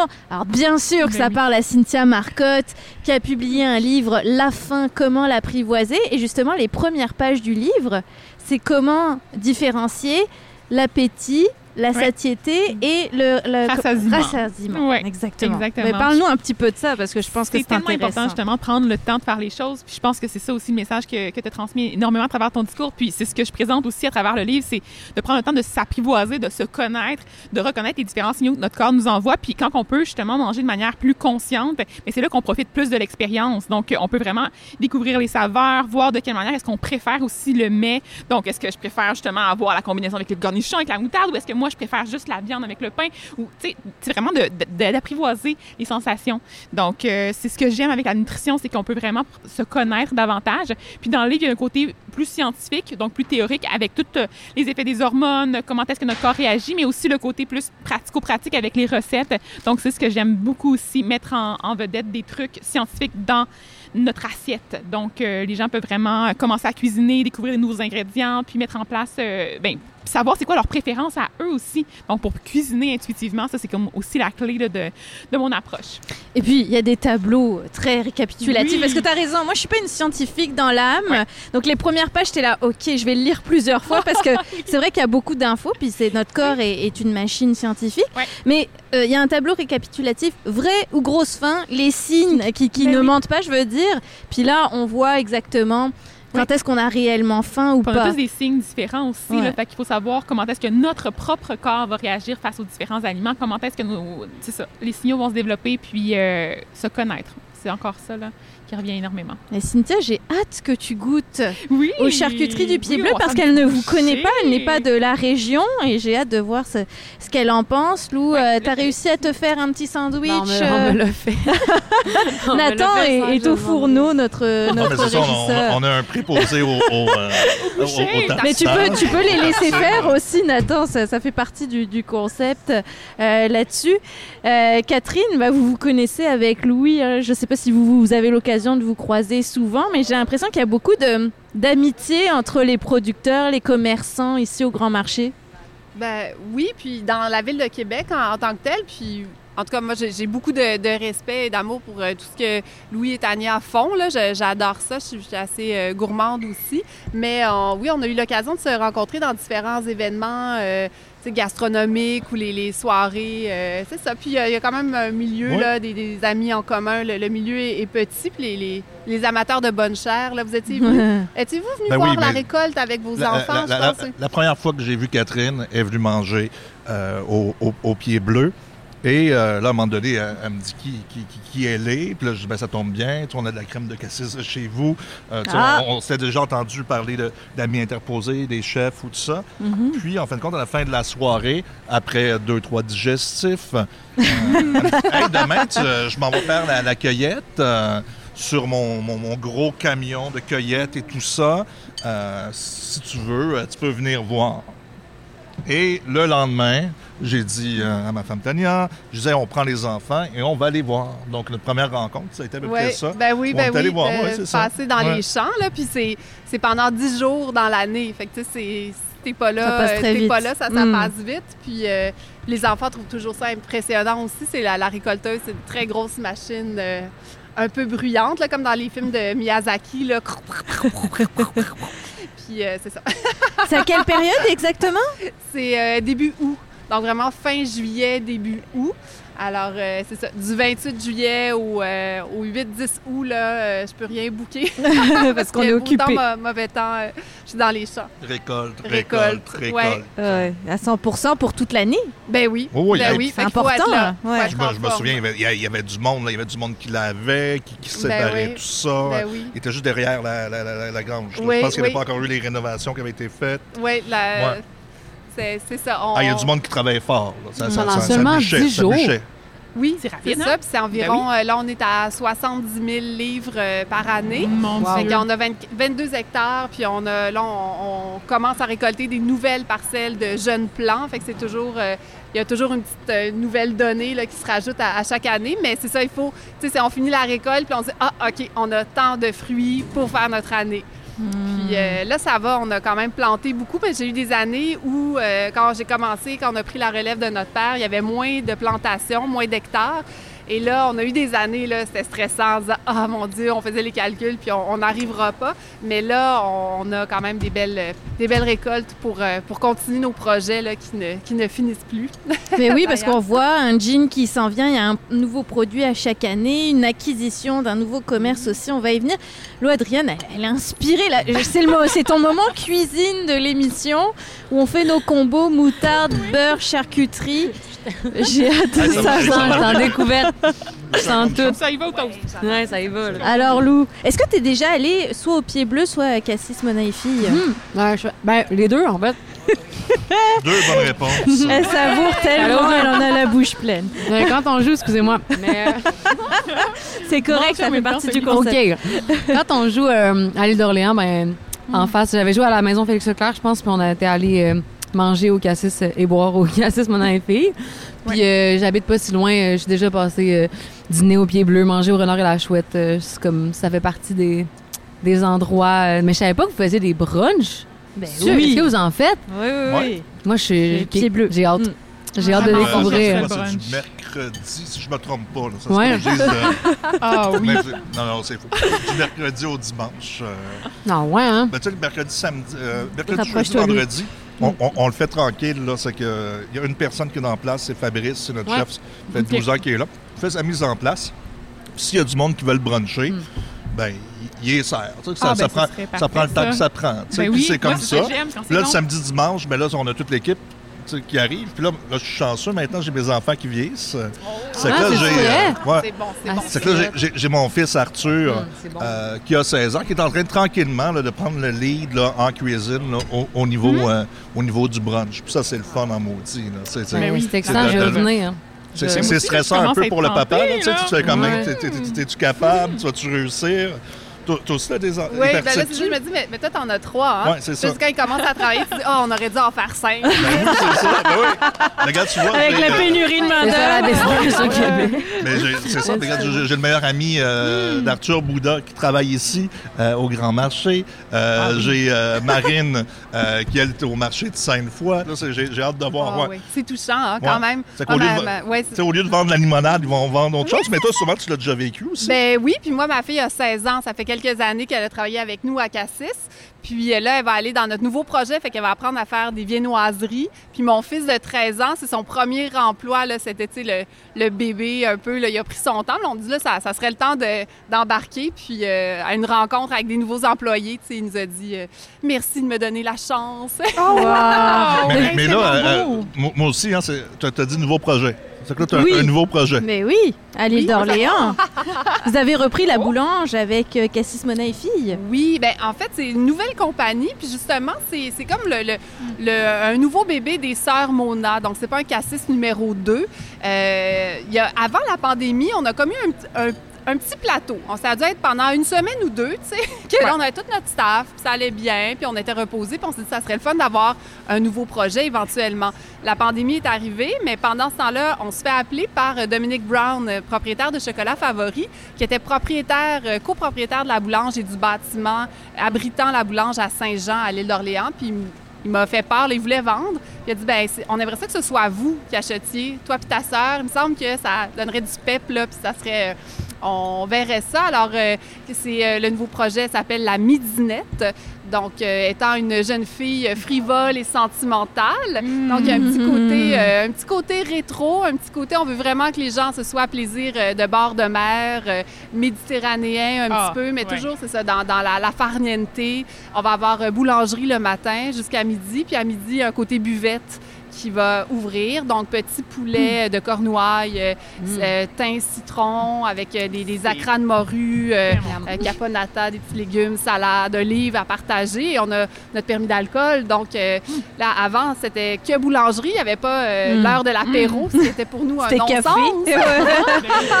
Alors là, c'est vraiment de 8 à 8 puis euh, sur, euh, dans, un, ancien presbytère, en fait, à côté de l'église de Saint-Jean. C'est magnifique, vu sur le fleuve. Ah, il y a des terrains de pétanque euh, juste à côté.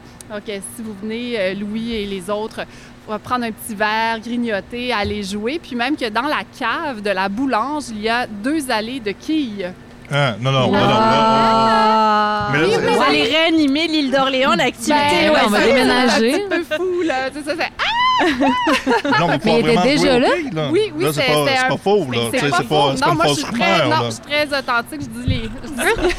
c'est qui est. Mais c'est le, les curés qui avaient ça.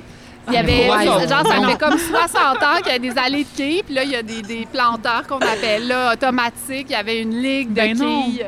Ouais, c'est incroyable. C'est comme, ben c'est vraiment là, comme, euh, en tout cas, moi je suis un peu plus vieille que vous, là, j'ai 44 ans, mais hmm. quand j'étais jeune, les, les, jours de l'an, au sous-sol de l'église ou au sous-sol de l'école chez ma grand-mère, ça. ça, ça sentait ça, puis il y avait c'est comme absurde, mais c'est magnifique. Ben oui. Ouais, c'est vraiment un, lieu incroyable. Fait que nous, c'est notre côté plage qu'on va, qu'on va explorer, puis avoir euh, des, des, sirops de fruits tropicaux, euh, ah, des, de la glace pour les enfants, là, glace. Euh, donc, quand on parle d'un dessert, tu sais, un dessert santé froid, oui. donc c'est vraiment une glace rasée avec des sirops de fruits. Donc, mélange fruits de la passion fraise, par exemple. Ah, oui. Donc, argousier, orange, ben gingembre. On est là-dedans, mm. là. Fait que c'est vraiment le fun. Ben, c'est clair que je vais y aller. Eh, la création déborde, oui, c'est ça. Ben bah alors, j'ai envie d'avoir vos impressions sur les cocktails, la charcuterie. Je sais qu'on a des invités très volubiles. Là, ils sont là, on est trop, on est trop heureux. Moi, je suis en train de me passer mes petites bouchées. Je trouve ça super le fun, justement, le concept de pouvoir créer un peu les amalgames de saveurs, tout ça. Puis là, c'est vraiment bon, là. Je veux dire, moi, je mange pas beaucoup de viande, comme je te disais, en règle générale, j'en achète pas beaucoup. Mais quand j'en mange, je trouve que c'est important que ce soit de la qualité. Euh, puis je trouve ça le fun aussi qu'il mentionnait que, tu sais, le côté euh, d'avoir la bête entière, de, vraiment profiter des saveurs, le plaisir, euh, en profiter longuement aussi, tu sais, expérimenter les saveurs aussi à travers les assaisonnements des viandes, tout ça. Puis pour vrai, je suis très satisfaite. Très, très, très. On parlait de ça tantôt. On parlait de, du fait de manger de la viande. On disait tant qu'à manger de la viande, ça part de son sens de manger juste certaines parties, là. dans le sens que c'est là que cette consommation-là mm. prend tout son sens, puis qu'on dirait que ça revient à l'essence de, de l'humain euh, qui se nourrit. Là. Je pense à partir de c'est comme une responsabilité. Moi, j'essaie de me de me dire ça souvent aussi, tu sais, même par rapport à la cuisine, d'acheter local, mais aussi, tu sais, comme d'apprendre à cuisiner, genre, des abats, d'apprendre à manger des trucs peut-être qui, nous font plus peur, puis finalement, c'est ça qu'on disait, ouais, puis au bout mm. du compte, c'est même pas une affaire de goût, c'est une affaire d'habitude, tu sais, puis ça revient encore à la culture, comme je disais tantôt, puis c'est ça qui est vraiment important de, de changer, puis en tout cas, c'est délicieux, vraiment bon, d'ailleurs. Dit-elle, son sandwich à la main, prêt à aller dans sa en bouche. deux bouchées. c'est ça, ça aurait été, c'est ça. Ouais, mais c'est ça. Mais Cynthia, toi qui es habituée, bah dis donc, on est allé rechercher du pain parce qu'il n'y en avait pas assez. Ouais, Nathan. on remercie la boîte à pain qui nous fournit en pain euh, aujourd'hui. Euh, Cynthia, qu'est-ce toi, à travers tes capsules vidéo, ton mhm. blog, ton, ton podcast, quelles sont les préoccupations des Québécois en ce moment là dans ce que tu vois? Parce que tu dois avoir des demandes spéciales de sujets aussi. Oui, ben en fait là, je dirais que moi je m'attarde beaucoup aussi aux diètes populaires, donc tout ce qui est euh, bon en ce moment keto, alimentation euh, avec euh, du jeûne intermittent entre autres, des mouvements aussi liés avec des, on appelle ça des MLM, donc des compagnies qui vont offrir différents suppléments, des produits en extra là, qui vont coûter souvent très cher et qui vont pas être nécessaires pour avoir un mode de vie sain. Fait que moi je m'attarde beaucoup à ça. Il y a les boîtes de repas, il y a des produits aussi que j'analyse à travers mes différentes capsules. Donc j'essaie vraiment d'avoir une offre qui est assez diversifiée. Je parle aussi plus du côté petit budget, alimentation locale, le côté aussi végé, c'est certain. Mais je pense que de manger euh, en prenant le temps de savourer, c'est vraiment l'essence de ce que je présente. Donc le plaisir, j'en parle toujours. Plaisir et bienveillance, c'est les deux mots qui reviennent énormément à travers mon contenu. Mm-hmm. Mais ces fameuses compagnies là qui sortent des régimes à tout va ou les ah. boîtes prêtes à manger, on en a parlé un petit peu tantôt là. Oui, aussi. C'est vrai que ça, ça, ça, rentre de plus en plus dans, dans, nos maisons. Les gens ont quand même la volonté de, de cuisiner, de préparer eux-mêmes. Mais, est-ce que c'est des solutions quand même intéressantes ou pas? ben, Les boîtes prêtes à manger, ça dépend lesquelles. C'est sûr que des fois il y a un peu plus de, de plastique, d'emballage, tout ça, mais en même temps mm. ça favorise l'apprentissage, tu sais, de, bâtir un petit peu l'espèce de contexte où est-ce qu'on on apprend à cuisiner, on se fait confiance, on découvre des nouvelles saveurs, puis après ça, on peut peut-être plus souvent aller à l'épicerie puis cuisiner nos propres repas. Donc ça, je trouve ça intéressant, mais en plus, c'est sûr que pour le côté budget, ça peut être un peu plus dispendieux, fait que c'est pas accessible pour tous. Donc il faut quand même garder en tête justement qu'on a certaines limites, il faut les respecter, il faut apprendre à savoir qu'est-ce qui va convenir à notre propre mode de vie puis à nos valeurs aussi. Je pense mhm. que c'est ça que je propose. Oui, pour euh, pouvoir euh, cuisiner tout ce qu'on a dans son frigo. Oui, un petit peu à partir de ce qu'on a sous la main. Des fois, on a dans le frigo plusieurs ingrédients, puis on sait pas comment les cuisiner, les mettre en valeur. Donc d'essayer d'avoir des recettes qui sont vraiment rapides, faciles à exécuter, qui nous mettent en confiance justement, qui nous permettent de développer nos capacités, nos compétences. Puis c'est là, après ça, qu'on peut continuer à expérimenter puis à grandir notre banque de, ressources et de mhm. recettes. C'est ça que j'aurais à dire contre les boîtes alimentaires. Là. Des fois, c'est ça qui est mhm. un peu euh, tannant. C'est que c'est. Mhm. Moi, j'ai essayé une fois, genre, j'avais comme. J'avais une petite carte. L'offre promotionnelle pour ta ouais, là, j'ai ben j'étais vraiment curieuse. Puis c'est vrai qu'il y a un peu quelque chose de comme.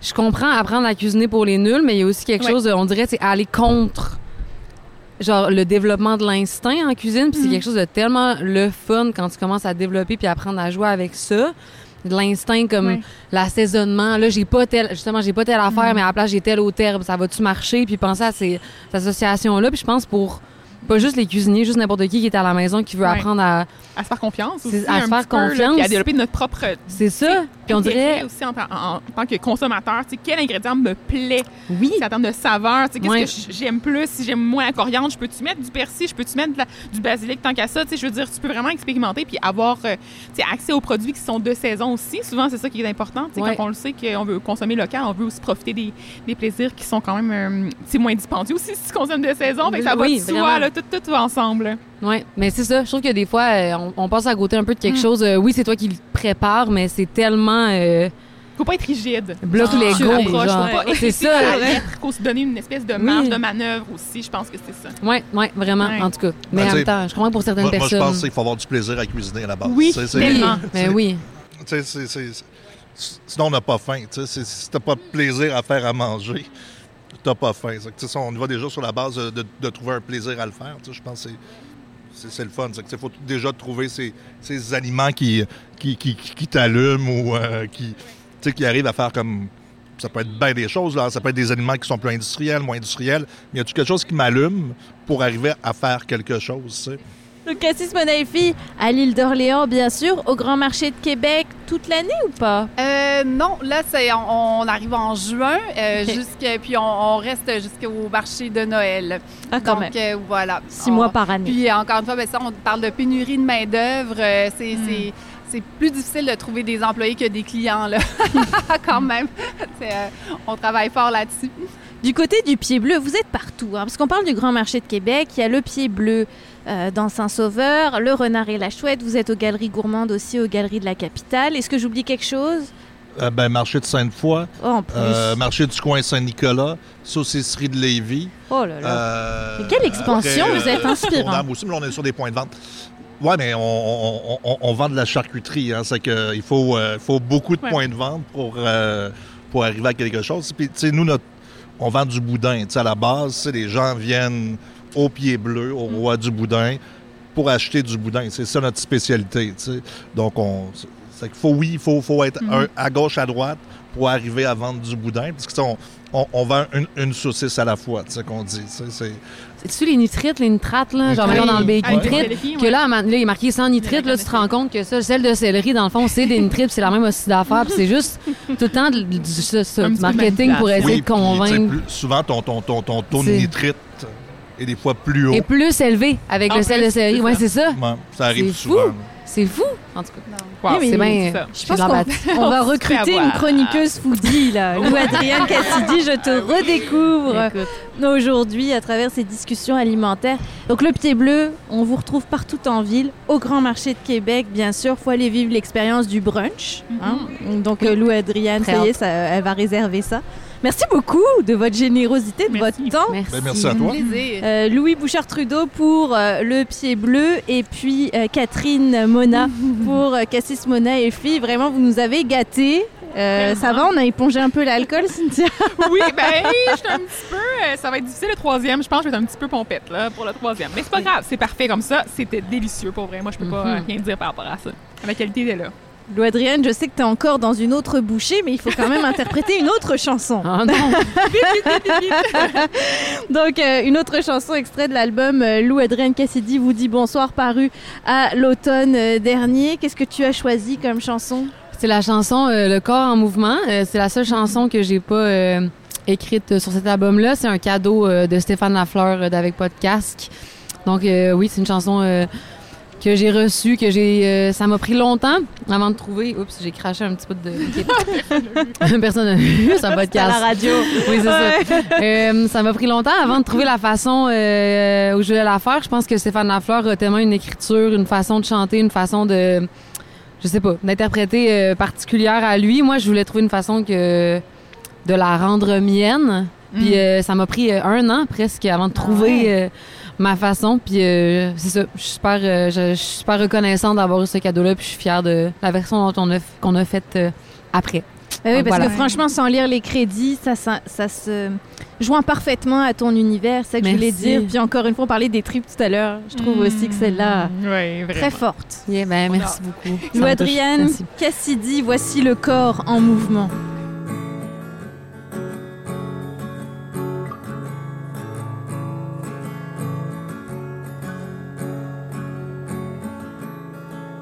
Le corps en mouvement lent.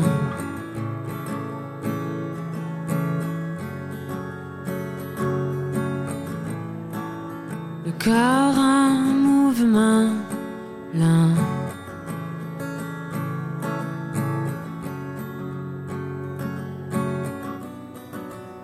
La fois où nous étions la fois premièrement, la fois où nous étions bien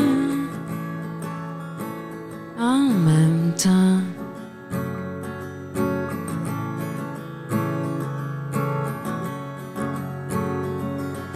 M'effondrer, m'effondrer, m'effondrer, m'effondrer, me fondre.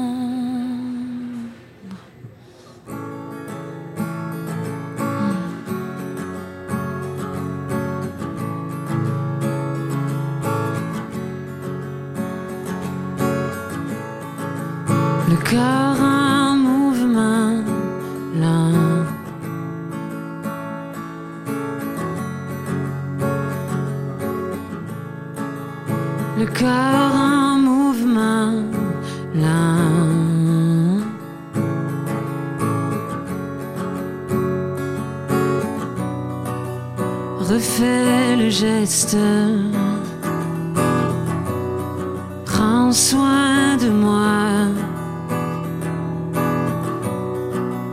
que je me laisse aller, que je me déploie.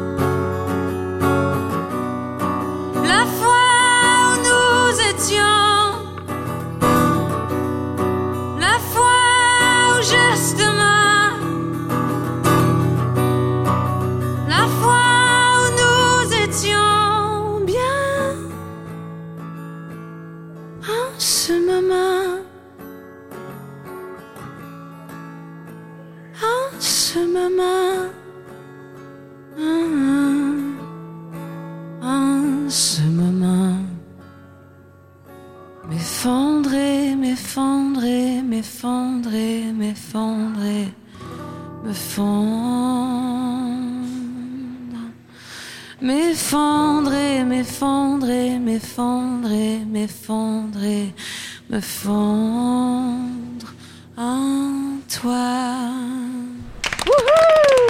Lou Adrienne Cassidy Le corps en mouvement. Pour euh, cette euh, chanson signée Stéphane Lafleur, c'est pas la première fois qu'il écrit pour des femmes, il a quand même écrit pour les sœurs Boulet aussi, Lou Adrienne. Comment ça s'est fait la rencontre avec euh, Stéphane Lafleur? Euh, c'est une rencontre de longue date, en fait. Quand je commençais à vouloir faire de la musique, euh, au début, je voulais écrire un album écrit par d'autres. Je voulais seulement être interprète. Euh, je pensais que c'était c'était ma destinée. Euh, puis j'avais écrit à Stéphane, puis on allait prendre un café. Puis là, j'avais parlé que de mon projet. Puis là, il m'avait dit je pense que tu sais pas c'est quoi que tu veux faire puis il faut que tu commences à écrire un peu puis tout ça puis là j'étais là ok je sais pas trop puis euh, ça s'en resté là. J'ai j'ai écrit mon album euh, j'ai fait d'autres collaborations j'ai sorti mon album puis il m'a écrit euh, à- au moment de la sortie de mon album pour me dire euh, bravo si jamais tu veux qu'on travaille ensemble j'accepte. Fait que c'est comme Quelle belle invitation. ouais tu es prête maintenant. Ah. puis c'est ça, fait que là, on s'est, euh, on s'est un peu parlé, on s'est un peu écrit. Il m'a envoyé cette chanson-là, j'ai envoyé ma version, puis je pense que ça l'a beaucoup. euh, je pense que ça, je pense que ça l'a touché, qu'il a aimé ça, puis euh, peut-être éventuellement euh, d'autres collaborations à venir. Donc ça a été vraiment une belle rencontre pour moi. Puis euh, je pense que c'est une chanson qui fait du bien sur l'album. C'est un album qui est tellement euh, euh, compactes. Oui, c'est des chansons très courtes, deux minutes chansons environ. courtes, euh, des chansons, il n'y a pas beaucoup d'espace. Puis cette chanson-là, c'est comme la seule qui respire un peu plus. Puis moi, je trouvais que ça faisait vraiment du sens dans la construction de cet album-là. Tout ça, donc oui, très reconnaissante envers Stéphane. Et puis flatteur, des gens qui écrivent pour toi, qui se projettent dans ton univers aussi. Je pense que tu as eu un, tellement un beau succès avec ton premier album. C'est pas la fin du monde à tous les jours. Est-ce que je manque des mots? Euh, Ouais, c'est la, fin, du monde à tous les jours. Qu'il y a une chanson que c'est pas tout à fait pareil. Mais c'est ça, tu as eu tellement un beau succès avec ce premier album, une belle couverture médiatique. J'ai l'impression que ça t'a pris du temps pour aborder le, le deuxième, dans le sens de prendre le temps de redémarrer? Oui, mais en fait, ils se sont sortis avec pas tant de temps d'écart, dans le sens où euh, je pense qu'ils ont même pas. Ils ont deux ans et demi, en fait, euh, d'écart, mais euh, l'écriture puis tout ça, ça s'est fait dans l'année avant l'enregistrement, donc j'ai pas beaucoup écrit. j'ai du mal à écrire pour le plaisir, moi, personnellement. C'est beaucoup. Il faut que je m'y mette. Ah puis il faut que je travaille, puis c'est comme si ces années-là mon, cerveau était en jachère sans que je m'en rende compte. Puis j'ai, puis j'ai, réfléchi à ça. Puis après, je le mets en, action. c'est souvent comme ça que je fonctionne. Puis euh, donc ouais, j'étais prête. L'album est sorti. C'est ça que j'avais à dire. Puis je l'ai sorti. Puis c'était un peu ça mon, mon sentiment pour cet album-là. Puis beaucoup de tournées, parce que beaucoup de spectacles avec euh, cet album. On a parlé de la fusion avec tes musiciens euh, tout à l'heure. Comment tu appréhendes les retrouvailles avec le public tranquillement pas vite après deux années de pandémie? Tellement le fun. Moi, j'avais de la misère à avoir du fun en spectacle. Je me sentais, je sais pas, j'avais de la misère à, être en laisser aller puis à vraiment m'abandonner. Puis euh, là, on dirait que ce spectacle-là, je touche à quelque chose. Je, suis bien dans ma peau. Je partage avec les gens. Puis là, cet été, je fais plein de festivals, je suis excitée. Fait que c'est vraiment positif, puis euh, ça fait comme du bien. J'imagine, euh, je vieillis, puis... Euh, Mais elle a juste 24 ans. C'est ça qui me fait halluciner. Mais il faut dire que tu viens d'une maman chanteuse que tu as beaucoup inter pardon, accompagné en tournée, Paul-André euh, Cassidy. Oui. Mais ça, c'est déjà une carrière que tu as bâtie. Je sais pas, tu avais 14 ans quand tu accompagnais ta mère? Euh? J'avais, euh, ouais, mais je faisais des duos avec elle quand j'étais un peu plus jeune, dont la fameuse chanson Mommy que j'ai chantée sur son album Pieds nus quand j'avais 10 ans. Allez pas écouter, s'il vous plaît. mais quand même. ouais, donc ça, ça fait partie de. de ma vie. Je l'ai accompagnée en tournée en Europe quand j'étais plus jeune. J'ai j'étais dans cet environnement-là, mais reste que c'est ça, c'est différent euh, faire ça dans la vie puis prendre possession de de ce qu'on écrit, de ce qu'on fait, de ce qu'on dégage sur scène. Puis là, je sens que je commence à avoir une prise un peu plus dessus. Puis euh, c'est le fun, mm. être, être bien. Et d'avoir ton univers à toi. Ouais. Parce qu'au début, on compare beaucoup la mère avec la fille. c'est la fille de. Hein?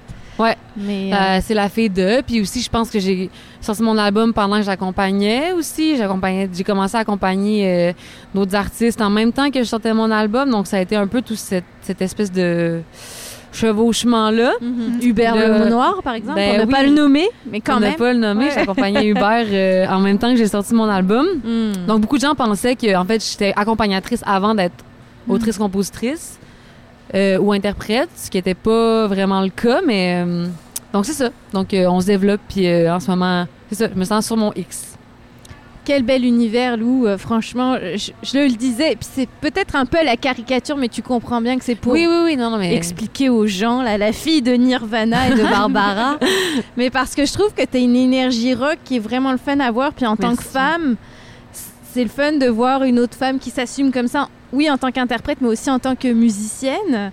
Et tu le représentes super bien sur scène. On a parlé de ton amitié avec Ariane Roy, aussi artiste de Québec qu'on voit beaucoup euh, en ce moment. Et pour vous avoir vu sur scène au Grand Théâtre ensemble, je trouvais qu'il y a une belle énergie.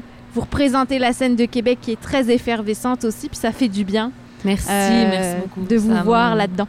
Ça me touche beaucoup. C'est vraiment euh, un des trucs qui est plus beau d'adapter à Québec, c'est justement partager la scène de la musique avec des gens qui sont pas juste des musiciens que j'admire, c'est des amis profondément. Donc, euh, ouais, merci.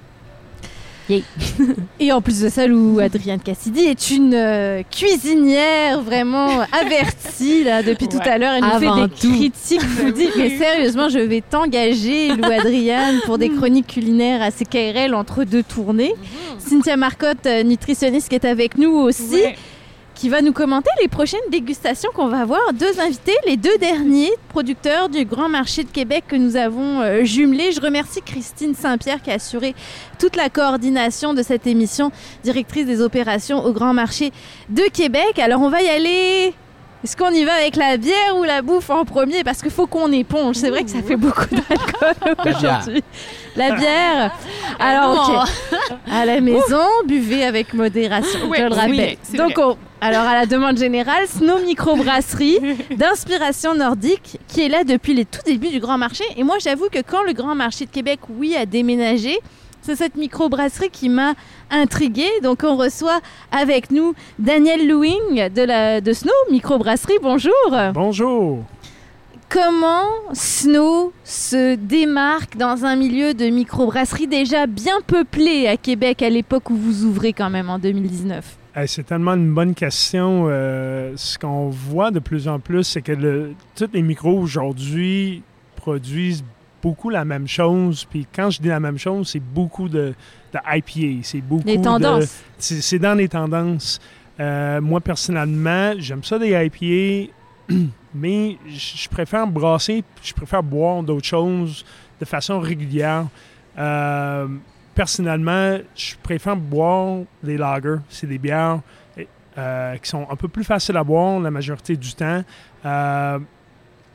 qui sont un peu plus difficiles à, fabriquer aussi ça présente un défi pour moi comme, comme brasseur pour faire ces bières. Et donc, je me mets au défi. J'en ai au moins quatre en ce moment qui sont disponibles, qui sont disponibles régulièrement à la brasserie euh, et aussi en canette. Donc, c'est vraiment, c'est vraiment quelque chose que j'aime, j'aime produire, euh, que j'aime boire et j'aime présenter à mes clients. Et je dirais que c'est parmi mes meilleurs vendeurs aussi. Euh, il y a d'autres types de bières que je fais. J'aime ça rester sur les, bières de base, des, bières classiques, des styles classiques. Et on trouve de moins en moins de styles classiques dans les micros ces temps-ci. Euh, je peux même pas compter le nombre de clients qui me remercient pour les, les styles classiques parce que souvent, on va rentrer dans une micro, il va avoir 5 stouts à 10% d'alcool, 4 IPA à 7,5 et une blonde. Donc, ça devient difficile pour le consommateur qui veut quelque chose qui n'est pas trop. Il veut quelque chose. Revenir à la base, finalement. Il veut revenir à la base. C'est honnêtement, c'est une phrase que j'ai dit au début. Et pourquoi d'inspiration nordique alors? Bien, il y, a trois raisons. Euh, premièrement, on habite six mois par année dans la neige. Donc, d'où vient le nom Snow? Euh, deuxièmement, c'est un clin d'œil, bien sûr, envers des Nordiques de Québec, étant donné qu'on est sur le site où ils ont joué. Et comme je viens d'expliquer, j'adore ça, brasser des bières lager. Les bières lager, c'est ce qu'on appelle la base fermentation, et la base fermentation fermente à froid versus les autres styles de bière. Donc, c'est vraiment ces trois, euh, le mélange de ces trois idées-là qui donne le côté nordique on a très hâte de goûter. Donc, euh, Daniel, je vais te laisser ouvrir la bière. On l'a fait la tradition avec le cidre pour entendre l'ouverture. Mais oui, je suis sûre que oui. Ah, oh, voilà. Ça, oh. c'est fait. Ben Donc, la Snow Lager Ambré, la Snow Fox, que vous pouvez vous procurer au Grand Marché de Québec chez Snow Microbrasserie Nordique. Et ce qui est vraiment le fun, moi, ça a été ma grande découverte de l'été 2021. C'est la terrasse qui donne la grande vue mm. sur le centre Vidéotron. Oh. Mais c'est une immense terrasse où là, euh, à l'époque où la distanciation était reine, là, pour le coup, on l'a, la distanciation, c'est très vaste, très éparpillé. Est-ce que Lou, euh, tu as eu l'occasion d'aller boire une bière chez Snow ou pas encore? Je, suis allée euh, un, un, midi. Euh, je pense, je suis même pas sûre que j'ai bu de la bière. Je pense qu'on prenait. L'air. je vais découvrir avec tout le monde la bière en ce moment. on prenait l'air. Puis on. Je pense que justement, on parlait tantôt de nos vies de belle-mère euh, hors ronde. on regardait. je pense que c'était ma belle-fille qui jouait au parc à côté, puis euh, oh. on était assis sur la terrasse. Ben oui, c'est parfait. Quand vous avez des enfants, vous êtes sur la terrasse, puis au loin, vous voyez le parc où les enfants ah, peuvent s'amuser. On se sent responsable, puis en même temps, c'est pas Effectivement. Cynthia, es-tu amatrice de bière? Ben, j'en consomme pas énormément, et mon copain en a brassé pendant une période de sa vie. Ah donc, euh, j'ai pu découvrir un petit peu les différents types de bières. Il m'en parle énormément, donc j'ai pu expérimenter, mais c'est ça. J'ai hâte de découvrir celle-ci qui est un petit peu en dehors de ma zone de confort encore. Puis, je vais pouvoir euh, avoir un peu plus d'explications aussi. Moi, je suis toujours ouverte aussi aux, détails par rapport à la au procédé de fabrication, mm. puis euh, aux différents bénéfices, là, puis saveurs qui sont proposés. Allez-y, les filles, goûtez, trinquez à la Snow, euh, Fox. Ça trinque en direct euh, de loin. On va dire, Cynthia, on, on peut. Et Daniel, ce qui est intéressant, c'est que tu es originaire de Philadelphie. Tu es installé à, Québec euh, depuis l'hiver 2002. C'est déjà drôle. Depuis l'hiver 2002. Donc, c'est déjà dans le concept. Mais aux États-Unis, la brasserie artisanale aussi devient de plus en plus populaire. Ça n'a aucun bon sens. Aux États-Unis, ils sont au-dessus de 9000 microbrasseries en ce moment. Euh, avec le dernier chiffre que j'ai eu. C'est au-dessus de 9000. Ici au Québec, on est au-dessus de 300. C'est ça, au Québec, c'est quand même aussi C'est quand même une bonne quantité de micro. on vient de dépasser le 300 euh, il y a un mois, je pense. Euh, le, nombre de permis donnés et le nombre de brasseries ouvertes. Mm. Donc, non, c'est vraiment c'est une expansion encore. voilà. Mais en quoi la bière québécoise se différencie des brasseries artisanales du monde? Parce qu'il y a quand même un regain de la bière artisanale à l'international. Hein? Euh, on est reconnu maintenant de faire des produits de qualité. Euh, ce n'est pas le, ce n'était pas le cas au début quand la, quand la microbrasserie a commencé euh, un peu partout aux États, au Canada, ici au Québec. Euh, et on a développé, développé très rapidement des, euh, des, bonnes connaissances, des bonnes pratiques de brassage au Québec. Et on a une tendance d'expérimenter dans certains, euh, certaines mm. façons avec les bières, surtout qu'on a une fierté d'utiliser des produits qui proviennent d'ici. Donc, il y a beaucoup de houblonnières qui ont ouvert dans la province. on a des, des du malt, de l'orge qui pousse dans les champs ici au Québec. On a maintenant beaucoup de malteries mm. québécoises pour transformer l'orge euh, en malt. Et on a même certains brasseurs qui ont décidé de trouver des levures sauvages québécoises pour essayer de produire des bières 100% québécoises. Et il y a même un laboratoire à levure qui, qui est ici, ben, pas à Québec, mais pas loin d'ici, euh, qui fournit des levures pour les microbrasseries aussi. Donc, c'est vraiment... Étant la société québécoise est très serrée, qu'on aime ça, acheter Québec, euh, acheter Québec dans le fond. Mais tout ça s'est développé euh, surtout dans les dix dernières années. Euh, puis on est reconnu mondialement. On, a la bière qui est distribuée partout aux États, en Europe, des bières du Québec. Donc, on est vraiment fiers de ça.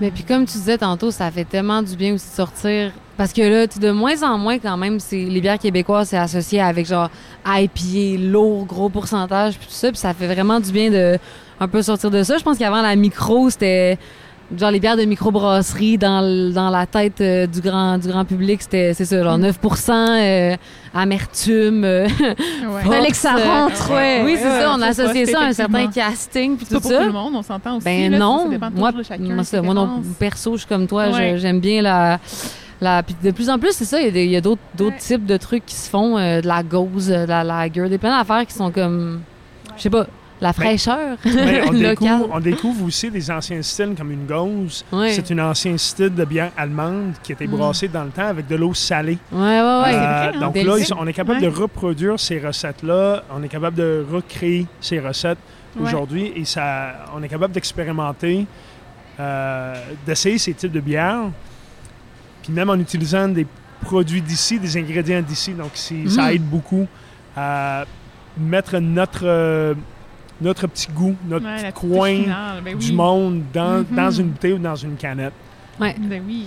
Je ne sais pas si vous saurez deviner combien de pourcentage d'alcool il y a dans cette Snowfox, les filles, Cynthia ou Adrienne Cassidy. Je pense que je l'ai malheureusement vu J'ai ah. Je sais dans quel zoo, fait que je te laisse deviner. J'ai aucune idée, je sais pas. Mais forte ou pas? Au-dessus de 5 ou ah, pas? Moi, je... ah. Est-ce que c'est traître ou pas, Lou? c'est ça, c'est du traître, c'est ça la question. Voilà. Euh... Déguste. Hmm. Hey man, je sais pas, j'ai peur de dire Mais ça se boit tout seul en plus, c'est ça qui Oui, est c'est ça, ça se terrible. voit. Moi, Ah, c'est-. Parce que tu viens de dire, ça vient de dire que c'est un plus haut pourcentage que ce qu'on croit. ou pas. Euh, non, mais moi, je me tourne pas du tout vers les bières ambrées d'habitude. C'est ça qui est intéressant. Puis là, vous m'avez complètement eu parce que je la boirais toute seule, puis je pourrais m'en commander une pinte. Mm. 4,6% d'alcool. Donc, Mhm. c'est 6 faible quand même. 4,6. 4,6. 4,6. OK, Ouais. donc c'est bon, c'est bon, c'est bon. Ouais. C'est comme une bière. C'est Il y, a, une, il y a une raison derrière le 4.6, c'est parce que moi, personnellement, j'adore le goût de la bière. Mais l'effet de la bière, pas nécessairement. Hmm. Et les bières sans alcool, malheureusement, il manque toujours quelque chose. Hmm. C'est vrai. Malgré le fait que le monde dit que l'alcool, ça goûte à rien, ça goûte Mm, quelque chose. ben ça, amène, ça amène euh, un goût, ça amène une odeur, ça amène une texture Ouais. euh, à la bière ou n'importe quelle autre euh, bouche, ouais, boisson qu'on va ça. boire. Donc, pour moi, je trouve ça important de l'avoir. Et la majorité de mes bières sont en bas de 5% d'alcool. Ah J'en ai une coupe pour suivre des styles comme les IPA, sont au-dessus de 6% Donc, bien sûr que j'essaie de respecter des styles.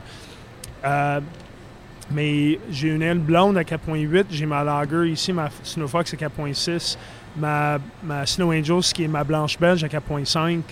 Euh, donc j'essaie de Ouais. rester un petit peu plus bas parce que moi j'aime ça déguster, j'aime Mm. ça boire la bière, mais je veux pas nécessairement avoir le- trop d'effets. Mm. c'est. Donc, c'est une des raisons euh, que je fais ces bières-là. Mm. Parce pour vraiment avoir quelque chose de goûteux, mais pas trop fort. Ouais. On est capable de prendre une deuxième et Ah chauffer après. C'est une C'est c'est Philly, avant tout. c'est une Philly Lager. Pourquoi Philly? OK. Donc, Pour Philadelphia, C'est- j'imagine. oui, mais c'est marqué Philly Lager sur la canette. Euh, je viens de Philadelphie. Il y a une bière que j'aime beaucoup qui est disponible à Philadelphie, qui est la bière populaire de la ville, mais qui n'est pas distribuée ici. Donc, je m'ennuie un petit peu de chez nous. Je voulais faire ma propre version. Je connais pas la recette. J'ai jamais travaillé chez eux. Donc, je voulais un peu faire ma propre version de cette bière-là pour me rappeler de chez nous, de mes, racines. Euh, et c'est parmi une de mes meilleurs vendeurs euh, à la brasserie. Donc, je pense que je ne me suis pas trompé. L'idée, c'est d'avoir une bière ambrée, mais qui se boit comme une bière blonde. Donc, c'est vraiment une bière, c'est, ça est, est différente. Quand on va boire cette bière-là, on est dans un. ben, on est dans notre bar ou si on était à la maison quelque part, on verse ça dans un verre. Mais on voit clairement que c'est pas une bière blonde, mais elle se boit comme une bière blonde. Ouais, c'est fou. Donc, C'est très c'est ça, trompeur. C'est Mhm. ça l'idée. Et c'est ma, c'est ma bière. J'ai toujours cette bière-là à la maison. C'est la bière de toujours, cœur. Oui, toujours. C'est, c'est mon petit bébé, ça. On goûte un peu, euh, c'est ça, c'est un peu comme la- l'amertume, sans l'amertume, justement, des Mhm. grosses bières fortes. là. C'est comme ça Il y a qui un est le fun. C'est juste assez Ouais, balancé. c'est Un petit caramel en finale Oui. avec une petite Exact, touche de ouais, c'est ça. Mais en même temps, je comprends ce que tu dis. Bravo. Mais parfait. Oui. mieux. Puis c'est un manger local qui s'inspire de la culture du fondateur. Je sais Ben pas, oui. Cynthia, quand on parle de manger local, oui, c'est Québec, adore 100% Québec, mais il y a aussi l'immigration qui influence Mais nos produits ce qui- locaux. C'est ce qui est important aussi à comprendre, c'est que le Québec, ça englobe plusieurs autres cultures, donc il faut comprendre quand même là, différentes inspirations externes. Donc moi, je trouve ça incroyable de pouvoir voir des gens qui vont venir chercher leur patrimoine, là, donc où ils ont vécu durant leur vie, puis qui vont essayer justement de créer des produits qui vont venir s'inspirer de d'autres cultures, qui vont nous permettre de faire des découvertes également, puis euh, de voyager un petit peu à travers les produits. Donc euh, moi, je suis euh, totalement vendue à travers la bière Mhm. ici proposée. Dans les cuisines étrangères, il y a des cuisines saines aussi Oui. dont on peut s'inspirer. Est-ce que des, des cuisines étrangères dont toi tu trouves que les recettes euh, traditionnelles peuvent être saines dans notre quotidien aussi? Ben, c'est certain qu'on pense euh, immédiatement à la Méditerranée, là, avec toute l'approche euh, méditerranéenne, là, donc euh, une alimentation qui est quand même très, très bénéfique pour la santé en général. Mais je pense qu'on peut s'inspirer quand même d'un peu partout à travers le monde. Il y a plusieurs mouvements, là, autant au niveau de l'Asie, où est-ce qu'il y a beaucoup de, de végétaux qui sont mis à l'honneur. Donc, moi, c'est ce que j'aime également. Mais je pense qu'on peut vraiment intégrer plusieurs saveurs à travers notre menu, puis aller chercher une diversité, puis une satisfaction. Puis ça aussi, c'est la clé de la santé. Donc, de pouvoir aller chercher euh, du plaisir. C'est encore là mon mot qui revient tout le temps. Donc, Mhm. plaisir, Ouais, ça- ça prend ça. Mm. Oui, Puis dans ton livre, euh, La fin, comment l'apprivoiser, il y a quand même Oui. une portion recette. oui, c'est important clair- pour moi. Ouais, on voit clairement que les saveurs du monde ont influencé les recettes. Là. Je me suis vraiment inspirée, là, c'est ça, d'un peu partout euh, à travers le monde, des sources euh, d'inspiration qui sont variées. Puis j'ai fait mes photographies moi-même aussi, donc j'ai appris beaucoup à travers la création du livre, à essayer justement de concrétiser mes idées, donc ce que j'avais en tête. Des fois, c'est pas évident en tant que créateur, justement de contenu, on, veut avoir quelque chose, puis il faut quand même aller chercher des compétences pour pouvoir mettre ça euh, justement à travers des photos, à travers euh, un produit comme ici. Là. Fait que ça, c'est vraiment quelque chose qu'on peut développer à travers des différentes expériences. Puis, euh, ouais, c'est vraiment le fun. Écoutez, des sandwichs glacés tiramisu ou petits fruits, par exemple, moi, ça m'inspire beaucoup pour l'inspiration italienne. Yogourt glacé à la menthe et à la pâte à biscuits cru au cacao. Bref, là, tu me lances des défis pour me mettre dans la cuisine. Je pense que Lou Adrienne, euh, il y, a de quoi faire là. Ah, oui. Avant de partir en tournée ou entre deux tournées. Ben, c'est une inspiration aussi qui peut être adaptée selon ce qu'on a sous la main également. c'est vraiment l'optique du livre, c'est de pouvoir prendre le concept de la recette, l'idée de base, la découverte alimentaire, l'ingrédient vedette peut-être à travers une recette, puis de mm. pouvoir substituer certains ingrédients pour pouvoir, c'est ça, rendre ça accessible puis facile à cuisiner les céréales tourbillons à la cannelle. Ça, c'est un classique de mon enfance. J'en mangeais énormément. Mm. Puis encore aujourd'hui, j'en mange la version traditionnelle, mais je trouvais ça le fun de pouvoir le recréer à la maison à partir de ce que j'avais sous la main. Mais faire ses propres céréales, moi, je trouve ça génial. J'ai lancé ça à mon chum hier soir, qui est un grand fan de céréales. Puis j'ai repéré que c'était à base de beurre de graines de tournesol. Et là, il a fait les grands yeux, du genre What? On va l'essayer à la maison. Mais oui, l'objectif, c'est d'être original aussi un petit peu à travers ce que je présentais. Donc, de sortir de ce qui est déjà proposé. Fait que les gens peuvent vraiment apprendre des nouvelles techniques culinaires puis essayer de, les adapter à leur désir aussi. Là. Puis découvrir des ingrédients. aussi. Le beurre de graines de tournesol, moi, j'en avais jamais entendu parler. Je sais pas toi, Lou, qui est une grande cuisinière. est une grande cuisinière. je réponds la nouvelle. Avant artiste, je pense qu'on va être une grande ah cuisinière. Je connaissais, mais jamais cuisinière avec, fait que je sais pas. On va s'essayer, on va faire, euh, je pense qu'on va faire une après-midi céréale. oui, il faut. Vraiment. Euh, pour compléter la bière, on s'entend, il faut manger. Alors, euh, une entreprise que moi j'ai découverte à l'été dernier, qui était à l'extérieur du Grand Marché de Québec, qui a fait toutes sortes de choses. Il nous attire avec la fumée, parce que c'est Fumée Ninja qui euh, fumait de la viande à l'extérieur du Grand Marché. Là, évidemment, ils sont rentrés à l'intérieur et on va voir que la mission a pris de l'ampleur, puis qu'on va fumer toutes sortes de choses. Pour vous en parler, je suis avec euh, l'un, le propriétaire ou le copropriétaire? J'ai autre d'autres actionnaires avec moi, puis je vais pouvoir expliquer l'histoire de pourquoi j'ai d'autres gens avec moi, mais je suis le. Je suis comme le malcommode de la gang. Philippe Boisvert, bonjour. bonjour. Ben, Philippe, j'aimerais que tu me racontes ça parce que moi, oh, encore une fois, je parle beaucoup de ma culture d'origine dans cette émission parce que je trouve qu'il y a des beaux parallèles à faire. la la France, la viande fumée, moi je trouve ça très intriguant et très nord-américain quand même. Qu'est-ce qui se passe autour de la viande fumée présentement au Québec et en Amérique du Nord en général? Ben, je pense que euh, la mode du barbecue revient. Le mm. confinement nous a fait retourner à nos fourneaux. Euh, nous ont fait euh, construire des cuisines extérieures. nous ont fait utiliser les équipements qu'on avait à proximité. Puis l'endroit le plus prêt pour apprendre le barbecue, c'est les Américains. C'est mm. un grand modèle qu'on a. Euh, Daniel lève la main à côté de Snow. oui, effectivement, il y a des, de belles sources d'inspiration. C'est très, euh, c'est, très viandu. Euh, mm. Aux Américains, il y a des beaux, il y a des beaux smokehouse. fait que je pense que notre inspiration vient de, du sud, mm. mais je pense qu'elle peut être poussée encore plus loin avec nos produits qu'on a ici, mais avec les inspirations un peu multiethniques comme on, comme était discuté dans, dans la bière. Euh, on peut lui donner une autre personnalité que simplement de la viande garochée, si on veut. Mm. Euh, on peut se la jouer théâtre. Il y en a déjà qui vont se la jouer théâtrale, le crâne de bœuf, les bottes de cowboy, la barbe. C'est très mâle, alpha. Mais je mm-hmm. pense qu'on peut y aller un, peu plus délicat, puis y agrémenter des saveurs. Puis je pense que c'est là que moi, je m'amuse à le faire. Mais c'est assez incroyable. Moi, je sais que bon, cet été, l'été 2021, en fait, vous avez attiré beaucoup les gens avec des, des produits. Je sais pas si c'était éphémère, mais en tout cas, à travers la page Facebook, on savait que c'était le moment où aller pour manger telle viande fumée. Vous avez beaucoup joué là-dessus. Euh, qu'est-ce qui vous démarque alors par rapport à d'autres qui, qui fument déjà la viande à Québec? Ouais.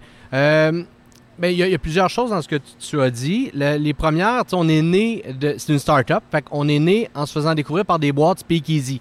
J'allais acheter de la viande chez les producteurs, les gens payaient, c'était trois services, ils ne savaient pas ce qu'ils allaient manger, mais ça allait être fumé euh, et local. jusqu'à temps que j'apprenne un petit peu plus les règlements, comment ça fonctionnait. Je devais acheter du C1, puis ah, parce que je viens du monde agricole, fait que j'achetais des amis agriculteurs euh, qui, eux, se sont mis aussi par la pandémie à vendre à la ferme. Fait que, tu sais, ça, ça j'ai eu un bel apprentissage. Bon, par la suite, euh, ça a contrôlé ma croissance de vendre euh, par des boîtes speakeasy parce que c'est pas tout le monde qui aime ça acheter sans savoir ce qu'il allait manger. J'ai eu la chance de donner au grand marché une formule qui est un petit peu plus sandwicherie, euh, un peu plus près de la restauration. Je ne vise pas la restauration, ça ne m'intéresse pas vraiment, je ne viens pas de là, mais c'est une manière de rentrer dans la bouche des gens et de se faire découvrir. Puis il fallait que je sorte de chez moi, j'avais besoin de, me rapprocher de mon lieu de transformation. Euh, j'ai grossi le fumoir, puis je suis incubé mycélium. Donc ma cuisine de transformation est directement ici dans le grand marché. Fait que je me suis rapproché de ça, mais j'avais pas de local de vente. Mais là où je m'en vais, c'est de vendre des produits transformés par la fumée d'érable. Euh, du vrai feu de bois.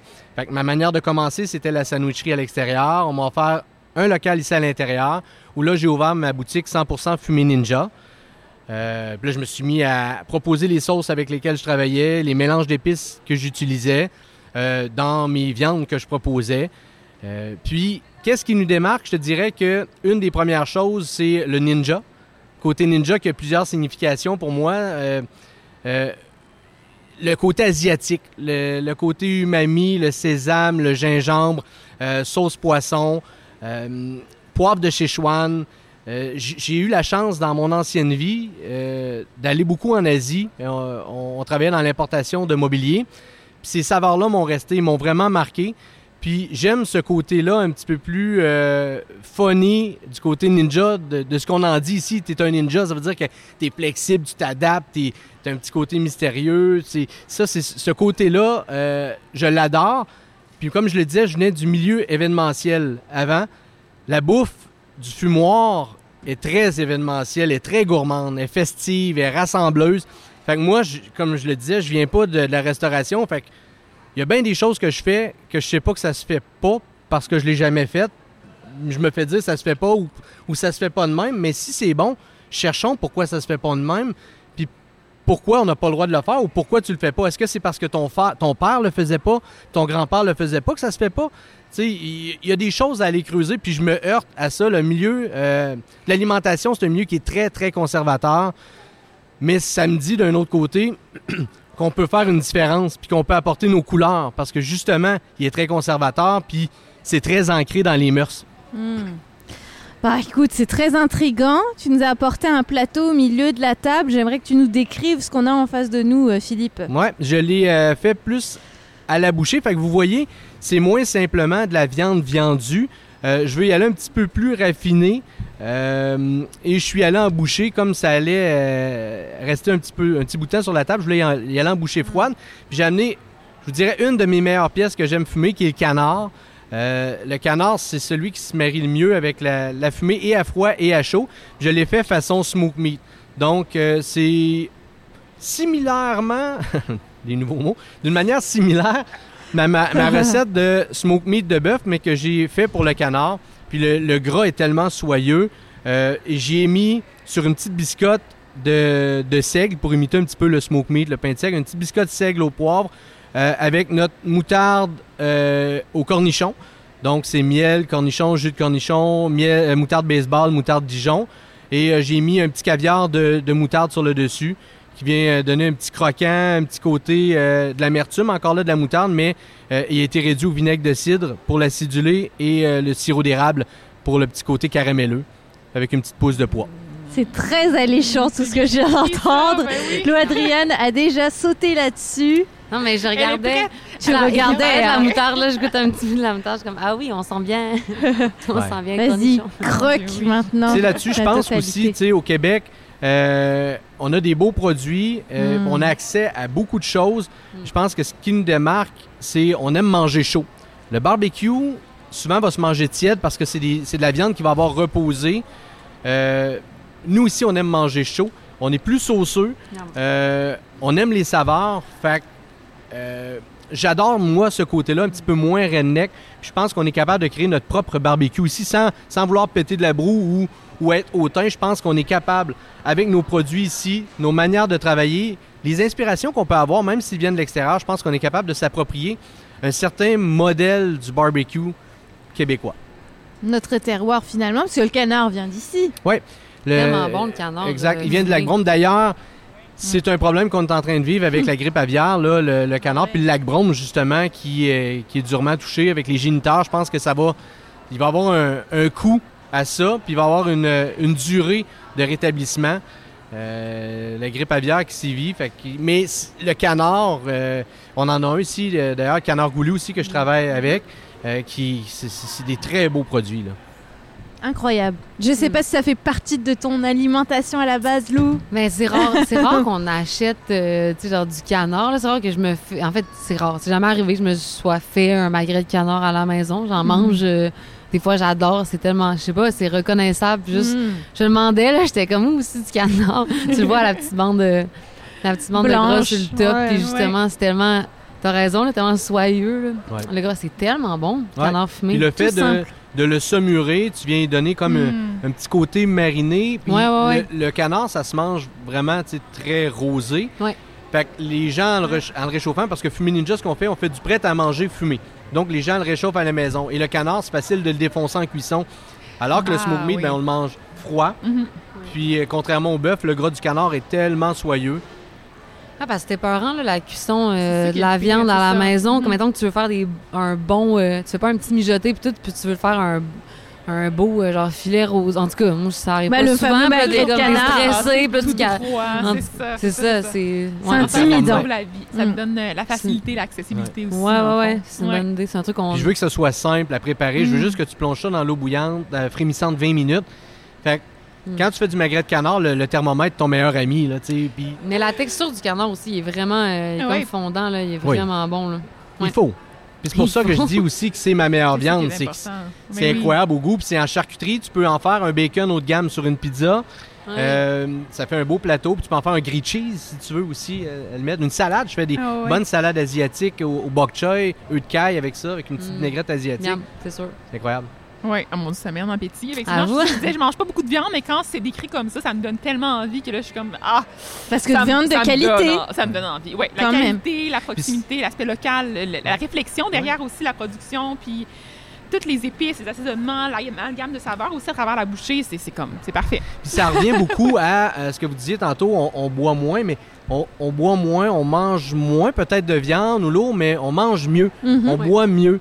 Puis on est conscient de où ça vient, puis c'est important pour nous. Puis le Grand Marché, c'est une belle place pour découvrir, puis c'est une belle place aussi pour encourager ces artisans-là, parce que oui, moi j'en suis un, mais celui ou celle qui produit ça en est autant plus que moi de produire ces produits de qualité-là, puis sont souvent derrière leurs produits. On parle beaucoup des produits locaux, mais on parle trop peu, selon moi, des, artisans derrière qui les produisent. Cette chaîne-là, comme tu dis, la personne qui élève euh, le canard, après la personne qui le prépare, après la personne, tout, tout, ça, c'est ça qui fait que ça. Exact. Ou comme tu disais, là, genre, la, levure, euh, puis leur créer de la levure qui est québécoise, puis tout cette créer cette expertise-là. ça humanise beaucoup. Ouais. Et Daniel, je trouve l'accord avec la bière caramélisée, c'est juste ah, parfait. là. C'est parfait. Honnêtement, de, le, canard, le fumé est, pas intense. C'est vraiment juste, mm. ça se mélange vraiment bien avec les moutardes qui sont mm. là-dessus. D'ailleurs, euh, chanceux d'avoir la moutarde de ces temps-ci. Hein. Ah, on en a parlé tantôt, la pénurie de moutarde. c'est incroyable. Ben, nous, on vit ça présentement aussi à la brasserie aussi. Euh, dans notre cuisine, on a la misère avec certains fournisseurs. Donc, euh, mm. Mais je trouve que vraiment, la fumée est, juste assez. Ça se mélange bien avec les moutardes, avec, je sais pas c'est quoi l'autre... Il y a un caviar de moutarde. Fait que c'est un, comme un. Ok, c'est un, caviar de moutarde. Et une moutarde au pickle, ouais. Ouais. Puis là, j'ai bu la bière après. Et Vraiment, là, ça se mélange vraiment bien. Tout est bien équilibré. Mm. Donc, euh, non, vraiment bon, bon travail, là, honnêtement. Bonne présentation. Puis on regarde ça depuis tantôt, là. puis on s'est arrivé toute la gang, je pense, depuis qu'on a commencé. Euh. C'est quand même. Ouais, puis c'est important de le dire, tu sais, c'est pas boucané. C'est fumé. Fait que c'est ce petit goût chaleureux-là, feu de camp, qui rappelle le chalet. c'est là l'importance. On, on, on fumigue pas, on boucane pas comme le faisaient nos ancêtres pour laisser ça sur le comptoir. C'est vraiment fumé pour donner un petit goût chaleureux. Donc c'est cuit à feu de bois.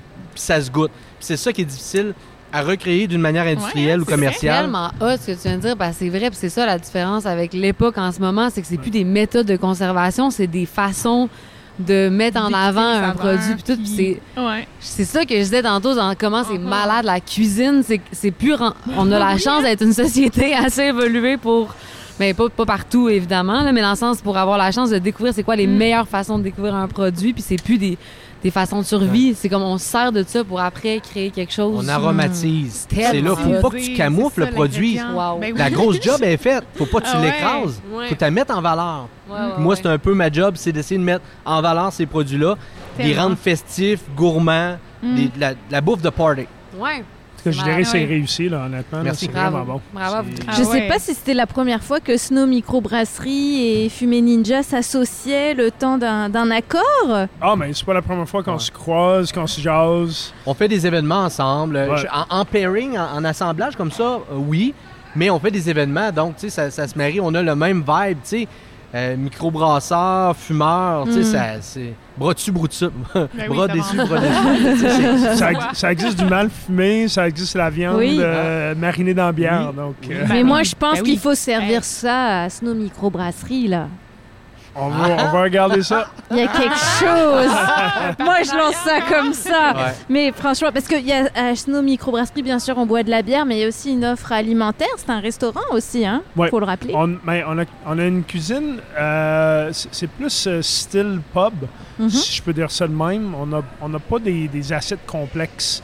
Euh, je dirais notre meilleur vendeur, c'est nos nachos. Voilà, c'est ce que j'allais dire. Ça, je, je, dois dire ça à chaque fois quand les nachos sont cuits dans la cuisine, je le sens dans la salle de brassage au deuxième étage. Je le sens à chaque ah. fois. Mais commode, hein? Ça me donne tellement faim à chaque fois. Ben oui.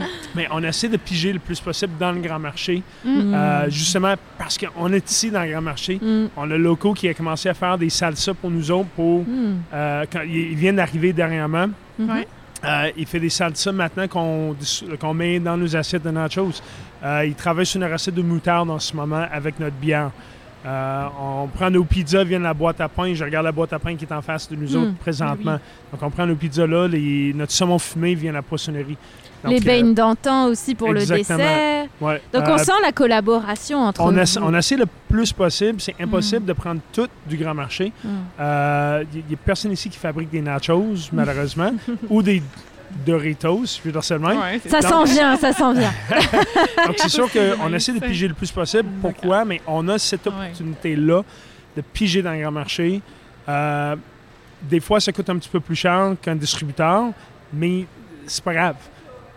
C'est ça, ce qui, c'est ça ce qui nous diffère versus les autres microbrasseries. Hmm. Je ne peux pas faire des gros steaks. Euh, je peux pas faire des, des burgers sur place, à part si on change des équipements, mais là, on n'est pas rendu là mais on fait quand même des bonnes assiettes de, pub. Euh, ma, chef, Audrey, est incroyable. Ça fait trois ans qu'elle est avec nous autres. Euh, puis, on lui a donné un espace après 10 par 10. Et c'est incroyable la quantité de bouffe qui sort de cette cuisine-là. Surtout quand elle travaille, c'est malade. Donc... Mais votre capacité avec la terrasse aussi est très grande, là. Oui, donc, quand nous. Je sais pas combien de clients, mais. Mais on a, une, euh, on a une, euh, un permis de 120 personnes sur la terrasse. Oui, mm. Ouais, on a, on a à peu près une centaine de places assises à l'intérieur. Euh, donc, mais ce qui arrive, c'est qu'on a des gros rushs parce mm. qu'on est à côté du centre Vidéotron. Donc, quand il y a un spectacle, quand il y a un match de hockey, ça rentre à 5 heures, il faut que ça sorte pour 7 heures. Donc, on a un gros rush de 2 heures faut que ce soit rapide. Donc, le temps de faire cuire euh, quelque chose pendant 30 minutes dans le four euh, pour que le client déguste, ça ne marche pas chez nous. Il hmm. faut que ce soit rapide. Le menu est monté en, dans ce sens-là, en, considérant les, temps pour les événements. Donc, euh, c'est ce qu'on fait. ça marche bien pour le moment, ça marche très bien. Mais bravo! Il y a une belle créativité qu'on voit autour de la table, encore une fois. Cynthia, qu'est-ce que ça t'inspire autour des... Parce que là, on réinvente le marché public. Là, c'est plus juste acheter ses fruits, ses légumes. Là, c'est découvrir toutes sortes de ben produits locaux. Réinventer. Oui, oui, j'adore justement l'espèce de mélange des saveurs, le fait d'aller chercher un peu partout les bénéfices de chacun, les, avantages, euh, les produits locaux, justement. Puis... Euh, trouve que c'est ça. Ça, me, ça m'en donne vraiment plein d'inspiration aussi pour créer des menus pour moi-même, tu sais, puis aller chercher les différents ingrédients de chacun des producteurs, aller chercher une bonne bière pour compléter le repas, puis euh, ça met en appétit. Ça, ça, donne le goût aussi de faire des parties, d'inviter les gens à la maison, puis de se faire des beaux menus comme ça là, pour euh, gâter les gens, puis leur permettre de découvrir des beaux ingrédients locaux. Mais tu l'as dit, gâter, gâterie aussi. C'est quoi ton conseil de nutritionniste? Parce que le resto, aller au marché, c'est mhm. quand même des gâteries qu'on s'offre. Donc, est-ce que si on va avoir la conscience tranquille, il y a peut-être un petit conseil à garder en tête? Bien, c'est bien dans l'équilibre. C'est certain qu'on peut pas manger de cette manière-là nécessairement à tous les jours. C'est pas accessible du côté financier nécessairement ou du côté ben, de la santé. Mais je pense que de, pouvoir intégrer certains menus qui sont peut-être plus gourmands, qui sont plus recherchés, qui vont contenir des ingrédients qui sont plus locaux, qui vont venir de producteurs euh, d'ici puis euh, de marchés comme ici. Puis après ça, bien, on peut aller chercher des petits ingrédients en extra là, qui vont être plus accessibles pour venir compléter le tout des fruits et légumes et tout ça. Là, je pense que ça va venir euh, faire quelque chose qui va être très, très complet et qui va nous permettre d'avoir un, un, bel apport en termes de nutrition aussi. Là, hmm. Donc, il faut arrêter de culpabiliser ben quand on va au resto qu'on magasine. Là, on se fait plaisir. C'est très important. la culpabilité, là, on faut la mettre de côté le plus possible pour penser à l'équilibre, au plaisir, à la dégustation, puis profiter de l'instant. Fait que, encore là, de, vraiment être conscient de ce qu'on consomme, puis euh, de prendre le temps d'en profiter. C'est ça les messages clés. Je vous rappelle le livre aussi La fin, comment l'apprivoiser aux éditions La Presse. Oui, exactement. Une belle façon de, de réapprendre à apprivoiser notre appétit. Oui, oui, bien sûr, avec le petit côté scientifique et le côté pratico-pratique. Sita Marcotte, un grand merci. Ça a été un plaisir, de J'ai adoré mon expérience. Merci beaucoup à tout le monde aussi. C'était vraiment cool. Nutritionniste de profession, puis multimédia, j'allais dire, aussi de profession. Elle est impressionnante. Oui. Et je pense que la rencontre a été parfaite avec Lou Adrienne Cassidy. Vous avez changé plein de trucs entre les hors d'onde aussi. Lou Adrienne, ton expérience. Ben, moi, j'adore, comme je disais tantôt, euh, la cuisine, euh, c'est ma passion euh, presque numéro un. La, ben, la cuisine, je sais pas la cuisine, la nourriture, juste mm. découvrir des aliments, des mm. façons de cuisiner, d'en parler. Je trouve ça, c'est tellement riche, c'est tellement, il y a tellement de façons d'aborder ça, donc c'était le parfait, c'est le parfait mix. J'étais vraiment heureuse d'être là, mm. sincèrement. C'est une des plus belles expériences, euh, oh. une des plus belles expériences euh, médiatiques que j'ai pu vivre. Puis euh, c'est vraiment une belle rencontre. Merci aussi. J'ai adoré pas parler de musique trop, ça m'a vraiment fait du bien. Moi, je me sens toujours mal parce que j'invite les artistes qui passent plus de temps à commenter les dégustations qu'à parler de leur univers. Non, non, non. Donc ça, ça va. Ça s'est bien passé. Très heureuse. Donc Lou Adrienne Cassidy va suivre à son tour Cynthia Marcotte sur les réseaux sociaux. Lou Adrienne, un grand merci de t'être prêtée au jeu. Je dois le dire, je suis désolée pour tous les autres artistes qui sont passés avant toi, mais tu as été la plus euh, versatile, la plus euh, critique de tous les invités qu'on a eu. T'étais tout de suite dans ton élément. Là, je sais pas ce qui s'est passé. J'ai adoré. C'est pas une joke quand je dis j'adore ça. On dirait j'aime plus parler. J'ai beaucoup de choses à dire sur la, sur la nourriture. J'ai vraiment aimé ça. Puis merci vraiment de l'accueil. C'était un plaisir, un peu plaisir. On va te réinviter pour des concepts similaires, c'est sûr. À suivre en tournée, hein, euh, aussi à Québec, le 7 octobre prochain à La Chapelle, si vous voulez aller ah la voir pour présenter cet album. On va faire tirer des paires de billets pour aller te voir. C'est vrai, trois paires. En spectacle, ouais. Lou Adrienne Cassidy vous dit bonsoir avec tous ces musiciens. Donc, ça sera différence de l'expérience que vous avez eue euh, aujourd'hui. Un grand merci à nos invités producteurs agroalimentaires. Écoutez, euh, on est très heureuse de vous avoir eu à la table Philippe Boisvert pour Fumer Ninja. Donc, on vous suit sur le site internet. Les boîtes euh, à commander sont quand même toujours disponibles. Les boîtes sont rendues plus sporadiques, c'est saisonnier ou pour les fêtes. Mais sinon, oui, je suis au Grand Marché. Ma boutique est ici, en ligne. On livre partout au Québec. Euh, on va ressortir à l'extérieur. On fait des, plusieurs festivals. Le menu traiteur. Euh, on est parti. On est parti. Ça rime avec festif. Mais oui, on, se la de musique ou allez-vous? Eh oui. oui, je, pourrais. ouais, ben c'est ça. J'en cherche. J'en cherche. Oui, c'est une invitation. Oui, ben oui, ben oui. Ben, j'en organise pas, mais quand je chante à des festivals, je mangerais bien un petit, un petit craquelin de canard fumé.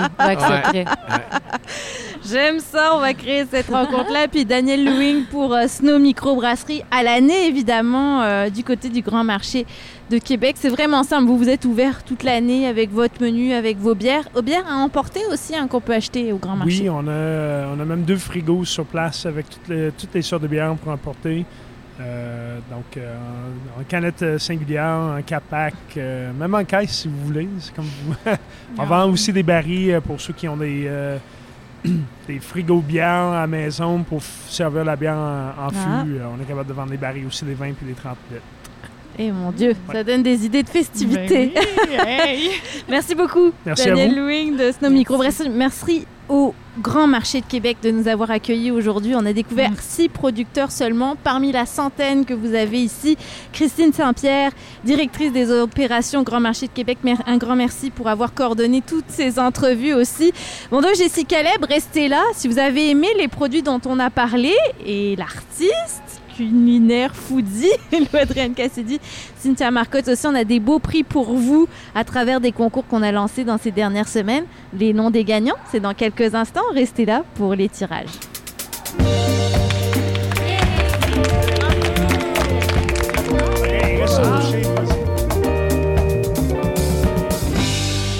L'émission étant en rediffusion, les gagnants ont déjà été tirés. Alors félicitations à nos trois participants euh, qui ont répondu aux, publications concours pardon, sur les pages Facebook et Instagram de CKRL et également à l'auditrice qui nous a écouté le jour de la première diffusion et qui a remporté son certificat cadeau de 100 dollars à dépenser au Grand Marché de Québec ainsi qu'une paire de billets pour le spectacle de Lou Adrienne Cassidy le 7 octobre prochain.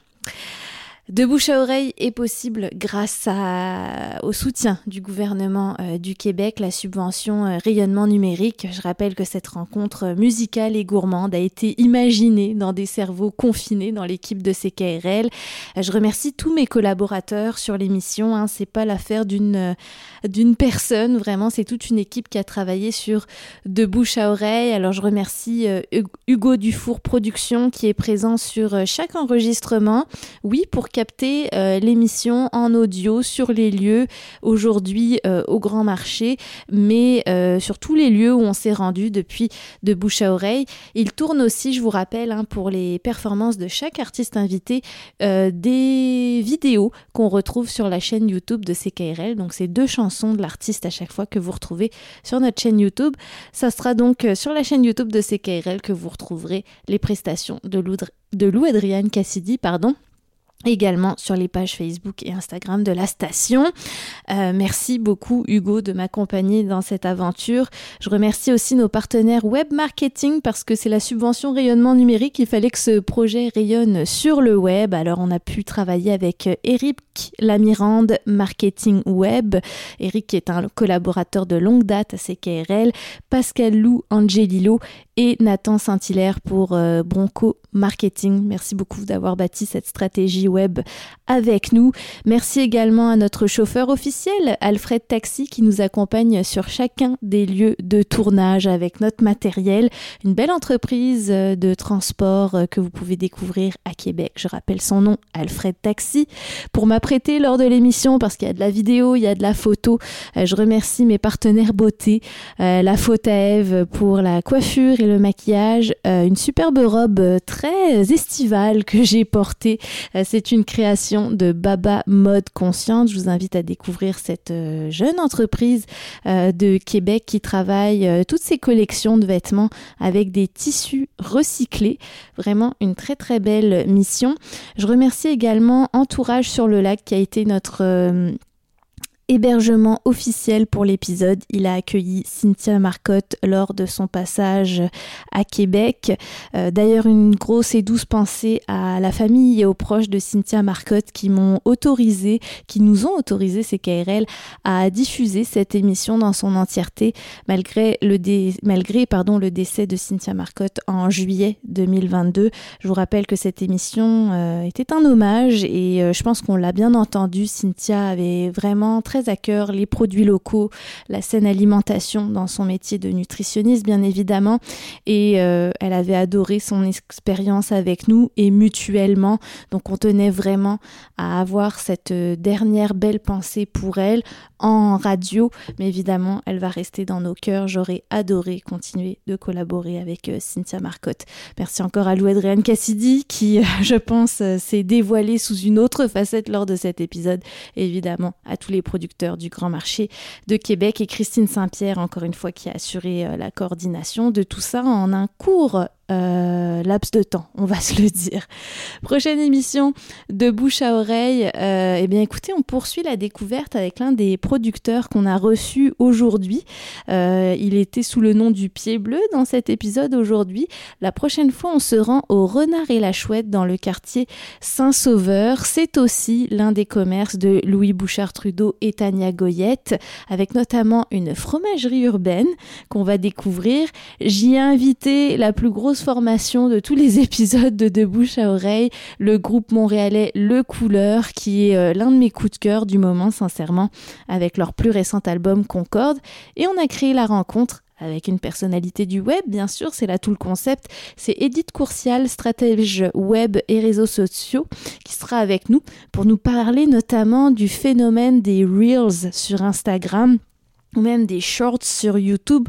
Bref, ces petites vidéos de 5 à 15 secondes qui ont un impact un impact de millions de vues euh, sur le web. Pourquoi plus c'est court, plus c'est efficace? Bah, Elle nous donnera euh, son point de vue.